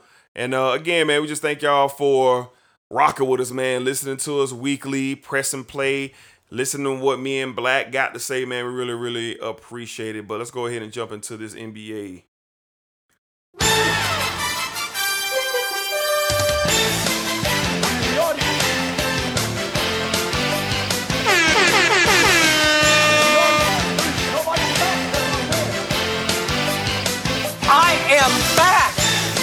What it do, baby? Los Angeles. It's time once again. LeBron James. Le- LeBron James. All right, Black, let's jump right into it, man. We're going to kick off with the Kings' return. LeBron James came back this past Friday night against the Sacramento Kings. It didn't go the way the Lakers were intended to go. Before we do that, we must pay the ultimate respects like we do each. Los every. Angeles, home of the greatest franchise in sports, the LA Lakers, and the home of the greatest athlete in the world today,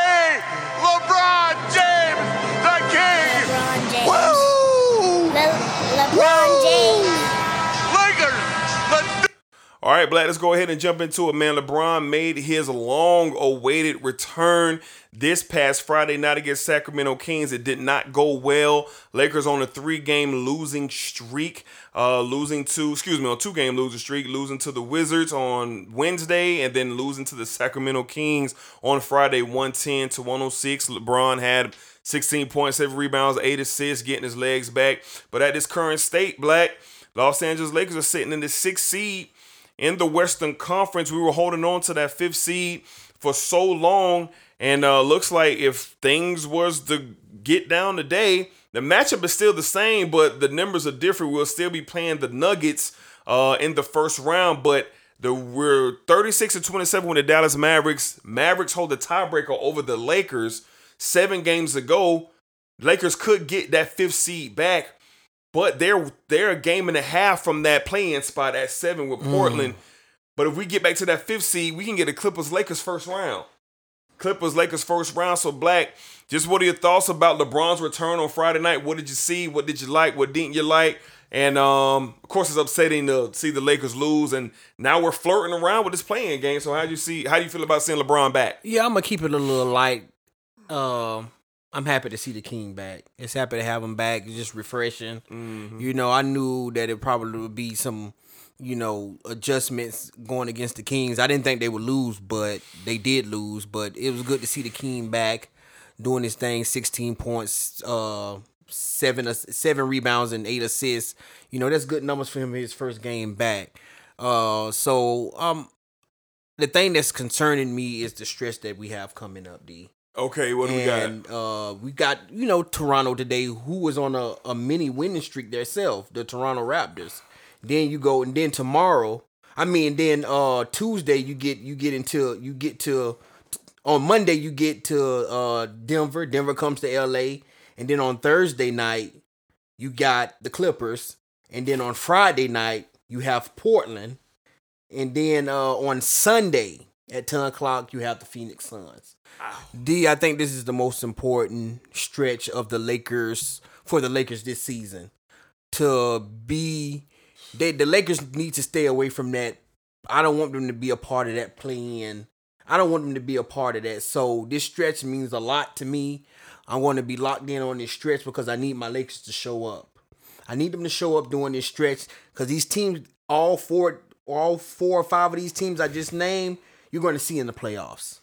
Yeah. And we know down the stretch, these games mean something for every one of these teams because it's they jockeying for position. Mm-hmm. You have Portland who's trying to uh, make a move to get where you are, so they don't have to be in play in. And then you have the the uh, Denver. You have the Denver Nuggets who are looking amazing, just knocking off the the Clippers and on a mini win streak themselves, moving up, moving up in the standings. And then the Clippers, you know, they've been playing pretty good basketball since the addition of Rondo. And then you have the Suns that's looking amazing, man. Best team in the West. Best team in the West. So this stretch for me, D, is going to be very important. I feel like the Lakers need to stay around that six of six five seed. They cannot go any lower than that, in my opinion. If they do, it is what it is. But I don't want that for the Lakers.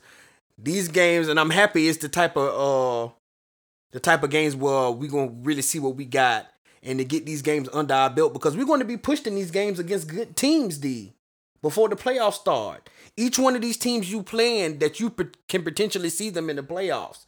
So this is good to have this type of stretch right before the uh the playoffs get ready to start, and I'm looking forward to this a lot.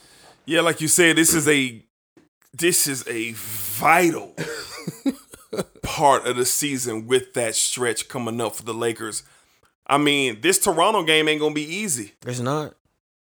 and we got to get this win. They don't have Schroeder tonight either. And so- Schroeder is out for protocol again, and hopefully it's nothing crazy where he got something to do with the COVID, because you know what that means, right? He out 10 days. Mm-hmm. That's almost the rest of the season. Yep. We need this group getting worked in together. And don't get me wrong, I know the regular season is basically a mar- a sprint, a marathon to get your legs and get your mind right for the playoffs, you know, but this stretch look, man, I'm just go- the Lakers can't look. Dallas is clicking. Dallas is clicking and Luka is starting to look like Luka. He's starting to get out his mind out here, man, week in and week out, game in and game out. And the West, as I look at it, it is nuts what's happening in the West. I watched Steph Curry last night have seven points or something like that in the first quarter. They was up, they was down four points at halftime to the Rockets. Then by God, I mean, he just wrote off 30 straight. Mm. He just went ballistic, man, and now the Warriors are going up to the ninth seed. Let me tell you something. The one, if the Lakers get to play in, it's one team I just don't want to deal with. I don't want to deal with the Warriors. I don't want to deal with them mm-hmm. because of the potential of what Curry can do. But I'm gonna believe in my Lakers, and we're gonna stay packed at five or six. We're gonna stay packed at five or six. Now, the opportunity for the Clippers and Lakers to face in the first round is criminal. Mm. We could be seeing this next weekend. That is insane to me. If it's, I would love it though if it happened. I would too, but it's like, bro, we got to deal with this right off the rip.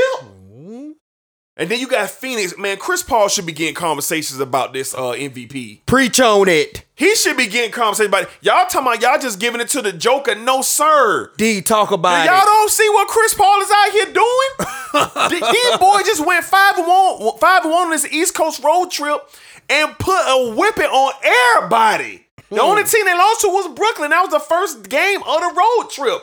Chris Paul is the most important leader in basketball. I'm hmm. talking about even more than LeBron. We seen it what he did with OKC last year. Them boys had no business being the fifth seed in the West. Seven games first round with the Houston Rockets. Had no business there. Hmm. And Chris Paul willed them boys to that position. Look at Phoenix. Hmm. Granted, Phoenix went 8 0 on the bubble, but by God, the number one team in the West. this is this is Genius at work at the point guard position with Chris Paul. Genius at work with the leadership level of Chris Paul. He got Devin Booker and DeAndre Ayton and all, Miles. All these boys is clicking. Mm-hmm. And Monty Williams, God bless you. Yes, sir. Excellent coaching from Monty Williams. Monty and Chris together is the perfect match. And listen, man, it is not. It is not crazy to think that the Phoenix Suns could be in the NBA Finals this year. Mm-hmm. It's not crazy to think that. Because if you watch them play, they all got what? Chris Paul's spirit. They all have it. So this man, look, we've been talking about the West playoffs for a good bit. But listen here, this is craziness. Yes, it is. I can't remember the last time the West was like this going into the playoffs. You got lo- you loaded everywhere. Even in the play-in tournament. You, you think people want to play Jadil? Them boys running up and down the court, no problem. So the Lakers got their work cut out. It was great to see LeBron back. I was worrisome about his comments, but Black kind of c- calmed me down. Bron human. Been dealing with a lot trying to get back for his team. Bron knows the opportunity that he has. But let me tell you something. This is craziness. if the Lakers can get through the West, what will be waiting for them should be the Brooklyn Nets.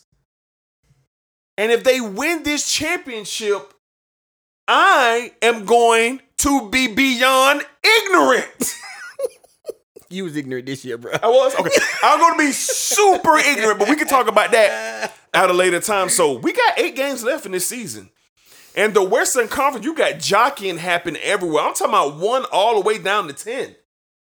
So in a couple of weeks, these playoffs finna start. Man, man, if you miss a game in the Western Conference playoffs, you should be shaming yourself. The Lakers literally have the hardest stretch of these last Left. eight games. Left, yeah. They literally have the hardest stretch, and I'm locked in for every single one because every single one is going to count. Yeah, man. Like you said, man, every it's no team you can sleep on from nine to one. You can't. You can't sleep on anybody. Portland, Portland, and Dame Lillard going to find their way. Dame Lillard been in this little slump that he's in is not going to last long. It's not. At some point, at some point, he's going to go wild. For sure. You know, you're going to get your best from these teams, man, because you're jockeying for a position. Teams want to teams to to even have to even fathom having a Clippers Lakers first round matchup is disgusting. Ah, yeah, it That's is. potentially a finals. I mean, a Western Western, Conference Finals. finals. matchup. Then you talking about the first round. That's crazy, man. That'll be crazy. Even with the Denver Nuggets, like it's crazy what's what's happening here. And then you got teams like the Jazz and uh the Suns. Who want who wants to play Portland or wants to play the Grizzlies or Golden State in, your first round matchup? As good as the Suns and the Jazz has been playing, you don't think Steph Curry gonna be up to the task for the Utah Jazz if he get him? Yes. yes. Yeah. Do you not bet your money on Steph Curry in the game seven against the Jazz? Yes. Yes. This is potentially what we could be seeing in these. For me to play All Star Nine in the West, Yeah. Yeah. this is where it gets sticky. So I'm going to be calling my homeboy a lot of nights here, a lot of late nights Sure. that we finna have because a lot of these Laker games are at ten o'clock. Yes, they are. yes, they are. Because these games are going to be good, and I, I'm pretty sure most of them are going to be televised with the stress they Of have course. against the the, the Clippers, the. Suns. Uh, just these games are going to be on TV, and I'm going to watch every single one. I'm just got to be tired the next morning. Just you just gotta be. This is that time of year. With sleep, is just not an option. I wouldn't be surprised if I see uh Black Mo go go down for LeBron James soon on social media. No more social yeah, media. it's coming. It's, It's coming. coming soon. It's coming. So it's going to be interesting to see what happens in the West, man. Like you say, D, that is insane to look to look at. And I'm looking at this, and you got uh you got the Nuggets on a five game winning streak. You got the Dallas Mavericks on a three game winning streak. You got Portland what on a three game winning streak that that I'm looking at correctly. Like you have these teams Loaded, man. loaded. Well, you got teams that's losing games, but it, they flip flop in position. Yeah. You can't even go a long stretch with losing more than three games, or you'll basically end up being in the play-in. The West is 11 teams deep because you, you can see where New, uh, New Orleans is at. They on a two game winning streak. They not that far from the play-in tournament. That's crazy.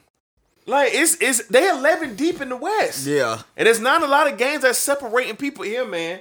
So this Western Conference playoff is gonna be my God. Yes, it is. And That's what it's gonna and it be. sta- and it starts this week. It starts this week, Cause D. sure enough, after we wrap this up, I got to get ready for this wrap this game. And man, and hope we can get a win. Hope we can need get a it. win. I just hope LeBron has got his feet on because we gonna need him tonight. We gonna And need you, AD tonight. AD. AD. You've been tiptoeing. We need you tonight, buddy. We gon- big guy. We need you. we need you, big guy. Yes, sirree. Yes, sir. No Schroeder tonight, so Caruso is probably going to be the starting Starter, point guard. probably. But guys, we need you tonight. Bench, we need you tonight. Toronto is on a winning streak. They're trying to kind of play themselves into something. trying to do something. But that's an important game to start off this road trip that y'all finna be on. This is a very important game, so let's get it done tonight. Yeah, man. Let's stop by the Eastern Conference as well. Hell of a game today. Oh man, Net- Nets and Bucks round of applause. Giannis Antetokounmpo and KD. God bless you. my goodness. This was must see television. Bucks getting the win today. KD last second chance to tie the game with a deep three. Great look. Short, man, but bang. Uh Giannis with 48. KD 40. I mean, my God. But let's go to the fourth quarter of one play in particular. Let's start there. Kevin Durant with a chance to take the lead in the fourth quarter. Two minutes left. Got you a nice crossover at the top of the key. He goes left, switch off Middleton. There is Giannis. KD pulls up and Giannis blocks that thing. And sent that thing mm. to the first row and looked at KD like, no, sir. When that moment arrived, I said to myself, because I was the only person in the room at that time, I didn't even think to call my homeboy. I said, oh. I said, oh. Something has clicked in Giannis. Because last year, you know what Giannis was telling reporters? I'm not gonna go against the coaching. I'm gonna do what my coach says. That's why I wasn't over there guarding Bam Adebayo. I was I, I had to do what the coach says. But I noticed today that he switched off, got Middleton out of there, and took KD and blocked his shot in the fourth quarter. And he stared at him. And we all know what those stares mean, don't we? Not in my house. Excellent Kyrie Irving. Cold blooded with that three pointer over Bledsoe. I mean, Bledsoe was inside Kyrie's not, Ble- jersey. not Bledsoe. I mean, uh, Uh, Jrue Holiday. Jrue Holiday. he was inside. Yes, he was. Yes, he was. Bang, bang. I mean, they was trading shots back and forth, back and forth. Excellent basketball game today. But with that loss, the 76ers reclaimed the number one seed in the Eastern Conference, Black. Uh, man, look, man, hell of a game. Hell of a game. Playoff feel. Oh, it was good. It was nice. Giannis, I love you. Giannis Antetokounmpo gave you a 49 piece nugget with a large fry with an extra salt. sweet, and- sweet and tangy sauce in the bag, my boy. The extra salt is the extra salt is for the block on KD on the fries. He gave that to you today. yes, he did. And man, what a game! Because I'm looking at the game, right? I'm like, ah, Yeah. I, I came in. I was, I came in on the game when, uh, when the uh the Nets was like almost up ten or twelve Yeah. or something like that. I was like, oh man, they finna beat the they finna they finna beat Milwaukee again. But it was only halftime, and by God, By God. on Giannis Antetokounmpo just ran damn slap wow. he just went wild, and I was like, man. Yes, he did. not, he on- did. not only do the Nets have to worry about the Sixers, mm-hmm. now they gotta worry about the Bucks. Yes. And shout out to PJ Tucker who showed up to play I mean, today. defense. I mean, just being an animal on the defensive side of the ball. Speak on it. Speak. The Bucks are figuring something out here. They They've been kind of cool the whole year. They are. They just begin kind of lukewarm. Yeah. Kind of lukewarm all year. They kind of figuring stuff out. Yeah. With these new additions, with PJ Tucker coming in the mix. Mm-hmm. And then to see, and like you say, in that one set, to see Giannis say, uh uh let me have this. Anybody else that KD give them that little crossover and come back and bring that ball back Bucket. and shoot? Bucket. Not Giannis. Yeah. Giannis say, uh, uh not Get that today. outta here. And then to just give, just giving him that look, man. Afterwards, I'm just like, oh my god, I loved it. send chills up my spine, bro. Yes, sir. You know, basket playoff basketball is here. If you haven't, It's here. it's here. It's here. Playoff basketball is here, and not only in the West, in the East, we finna have games, man. That people finna be. It's a lot of jockeying going on in the East as well. So, man, I'm excited. Playoff basketball is starting this week. Yeah, man. It starts this week. Yeah. So you bet not. You bet not miss these last eight, nine games, wh- whatever we have Mm-hmm. left. Because you're going to miss something special, man. And it started off with a bang Mm-hmm. on today with the Bucks and the Nets. Yeah, great game. Great game today. Real quick through the East, the 76ers reclaimed the number one spot. Nets on a two game losing streak. They're still waiting on James Harden. Doesn't look like Har- Harden. They say Harden could be back for the last two or three games. That's not enough time. That's That's, not not, enough enough time. time. So that was a talk today. Knicks still holding on at four. Hawks at five. We're going to stop at six with the Mm. Celtics. Jayson Tatum. By God. By God. Talk about it, Black. Listen, man. Listen, D. This guy is literally evolving in this game in, in the NBA. He's evolving.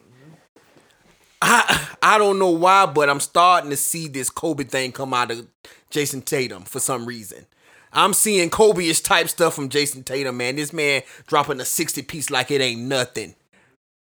San Antonio Spurs, you're up 30 freaking points. How do you allow the Boston Celtics to come back from 30 points down and Jayson Tatum was the was the one who did it to you? D, I don't know what you have have to say about Boston, but Jason, Tatum has put his team on his back. Yeah, he has. He's basically said, "Y'all guys get out the way, do what you're supposed to do, and I got this offensively." Mm-hmm. And I love seeing this for Boston. We were really hard on Boston early because it looked like it was a point where they weren't gonna make the playoffs at all. Mm-hmm. But some way they have found their way into in the sixth seed in these playoffs. Not far from four. Not not not far from it. Jockeying for position. That's what I'm talking about. Jockeying. You need special players to do special things, and Jayson Tatum's Tatum is one of those guys. Yeah, I love Tatum. He's a dookie. I love him. He's evolving. He's getting better and he's getting better. But the Boston Celtics should be disgusted. Mm. Jaylen Brown, Kemba Walker, Marcus Smart, all this collection of talent in Boston, and y'all the sixth seed. Y'all got Tatum out here, got to give you a 60 piece against the Spurs, who was up 34. Brad Stevens. What is going on with the coaching here?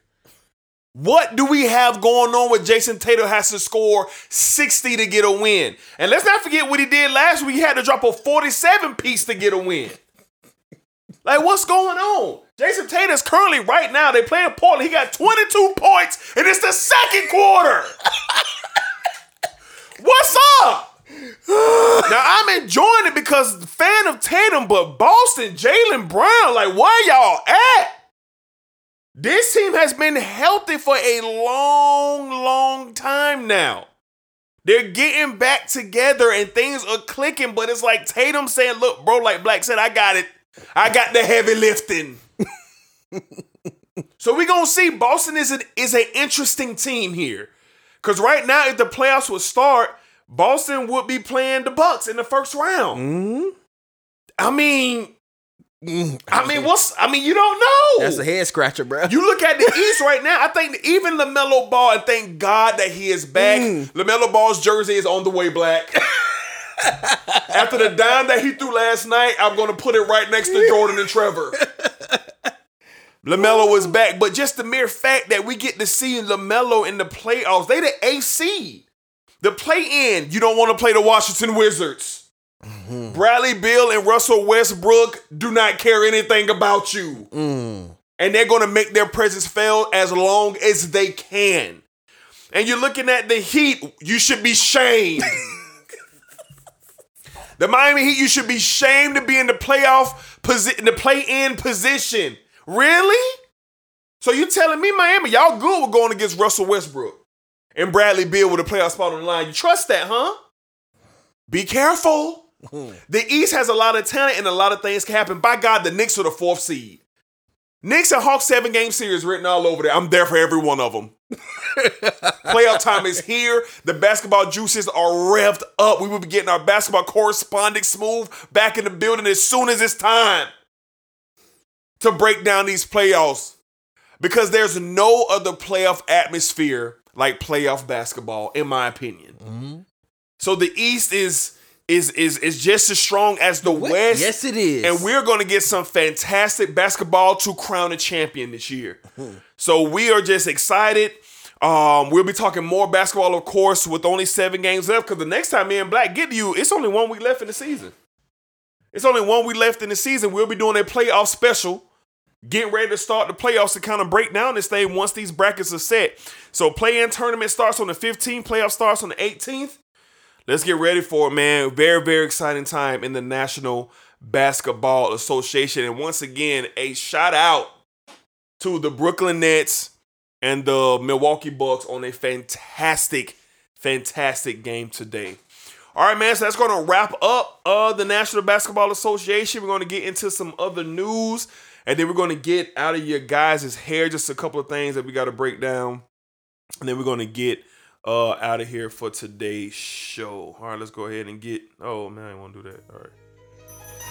All right, just a couple of things here. Up first, my homeboy Black, he called me, he said, hey, bro, you got to put this other news. I said, all right, bro, if you insist. Jake Paul, Floyd Mayweather, the fight is set. The fight is scheduled to take place, I believe it's June 15th in Miami at the Hard Rock Stadium. Fans will be allowed, tickets will be on sale soon. I think this is an absolute disgusting travesty. that Floyd Money Mayweather is subjecting himself to this, to You Logan hard. Paul. You hard, bro. Who want to see Logan Paul get outclassed? I am tempted to not watch this on Triller. I know Floyd, you getting paid probably 50 to 80 million dollars. I, I ain't hating on your money, get your money, Floyd, but God, Logan Paul on Triller? Jake Paul. Jake Paul on Triller. The only thing will make this more exciting is you got Uncle Snoop Dogg to commentate. I ain't looking for this. Black, what you got in this fiasco that's taking place? Well, I'm excited. I am excited, I D. I've been waiting are. on a great exhibition like this. I bet you are. And man, to Triller to own for Triller to have this, also Showtime is going to be showing this as well. Jesus. It's going to be amazing for TV. It's going to be amazing. I can't wait. D, you're going to watch this because I want to make sure we're together when this happens. Jesus, bro. Floyd Mayweather is making his way back in the exhibition boxing match against Logan Paul.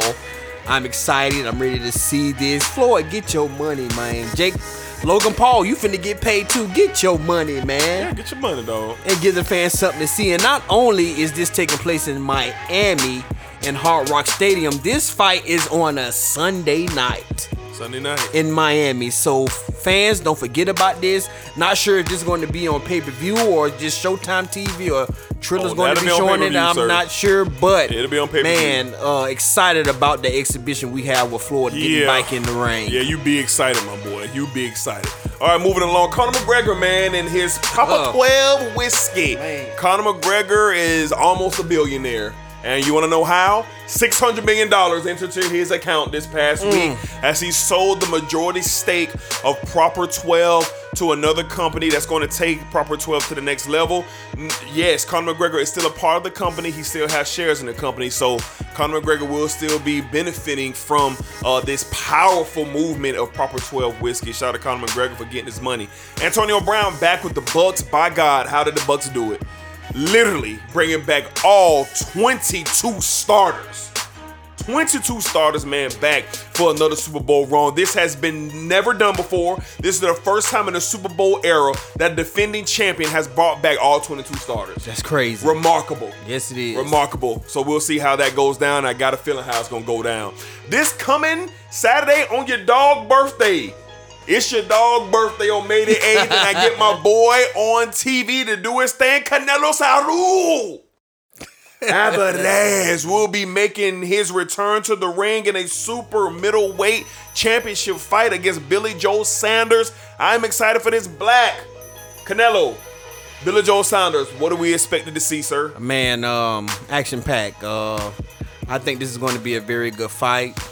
I think Canelo going to show why he's pound pound for pound one of the best in boxing in this match. But uh, I'm excited to watch this fight. Like Yes. my homeboy say, it's his birthday. We gonna be chilling, watching the fight, having a good time, drinking, acting a fool, celebrating. Yes, yes, yes. looking forward to it. Canelo Saul. Alvarez, Billy Joe Saunders, Yes.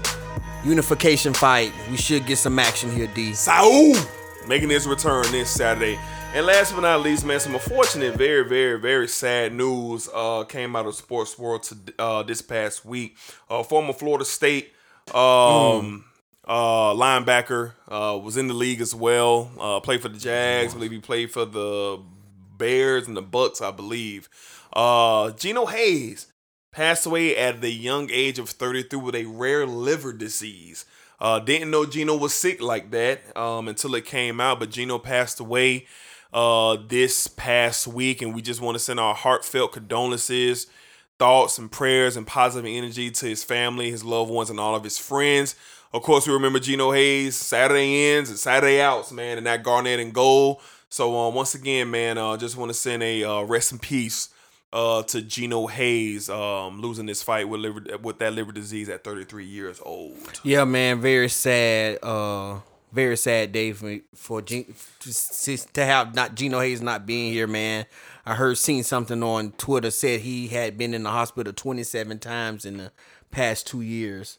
And Wow. this is is is just crazy what happened to him. But all prayers to his family. Yeah. You know, um, Geno, you all know, gave us some great memories, and man, we appreciate everything you did on the gridiron, and and us being able to see you. Uh, you're going to be truly missed, you Yep. know. So rest in peace, Geno Hayes. Yeah, cherish life, man. You just never know what each day is going to bring. Cherish life. Life is short, man. 33 years old is very, very, very young. Very, very young. So cherish life. All right, man. So that's going to wrap it up for this episode of the Sports Desk, episode 114. Me and Black are chugging along here, man. So uh in the coming weeks, man, we look forward to uh getting our correspondents in the building, getting ready for NBA playoffs. We got the schedule coming out of the NFL. A lot of things going to be taking place here at the Sports Desk. We're going to be coming to YouTube live. Our shows are going to be right there, live reactions on YouTube. You guys be able to hit a link and see me and Black and whoever else we may have in studio talk about these sports topics week in and week out. So again, I am Dedrick L. Hicks Jr., one of your favorite sportsologists. You can catch me on Twitter and on at Instagram with that name. Hit me up, y'all. Let's talk about sports. Let's chop it up. If you agree with me or you don't, I don't care. Let's talk about it. Black. Yeah, uh, and it's your man Black. You can hit me up on Twitter and Instagram, man, or at Black ENL3, man. Y'all hit me up and let's talk about it. D, one last thing for me. Want to wish a special lady a happy birthday.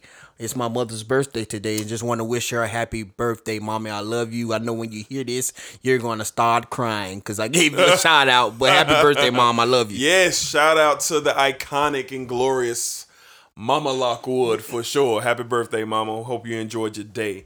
All right, man. We'll kick back with y'all. Um, in just a few days, it's your dog birthday coming up May 8th, man. Y'all holla at your homeboy out here. Hey, look, let me tell you, right? D, we, me and D gonna be together basically a whole couple days this whole D week. yeah. And Saturday, Friday, Saturday, we gonna be ignorant. Yes, sir. Look, man, this is my best friend for more than 30 years. Yes, sir. Yes, sir. And when our birth, both our birthdays in May, his is on the mm-hmm. 8th and mine is on the 28th. And when, mm-hmm. when our birthdays come, we celebrate and have a good time. And Yep. no other way to s- celebrate what my brother, my best friend, my ride or die, my right hand man. And we're to celebrate him in, big, in a big way on uh, Saturday. So uh, we won't be back before Saturday. Just want to wish you a early happy birthday. Thank you, my boy. You know, I love you, man. I wish Love you, you, uh continue you in life, continue growing, continue doing the things that you're doing, uh, paving the way for great things. You're doing great things. I love you, man. Continue to be strong and be that guy that you are. I love you, man. Appreciate that, man. Really, really love you too, bro. I really appreciate that. So until the next time at the sports desk, y'all be cool and y'all stay safe out there.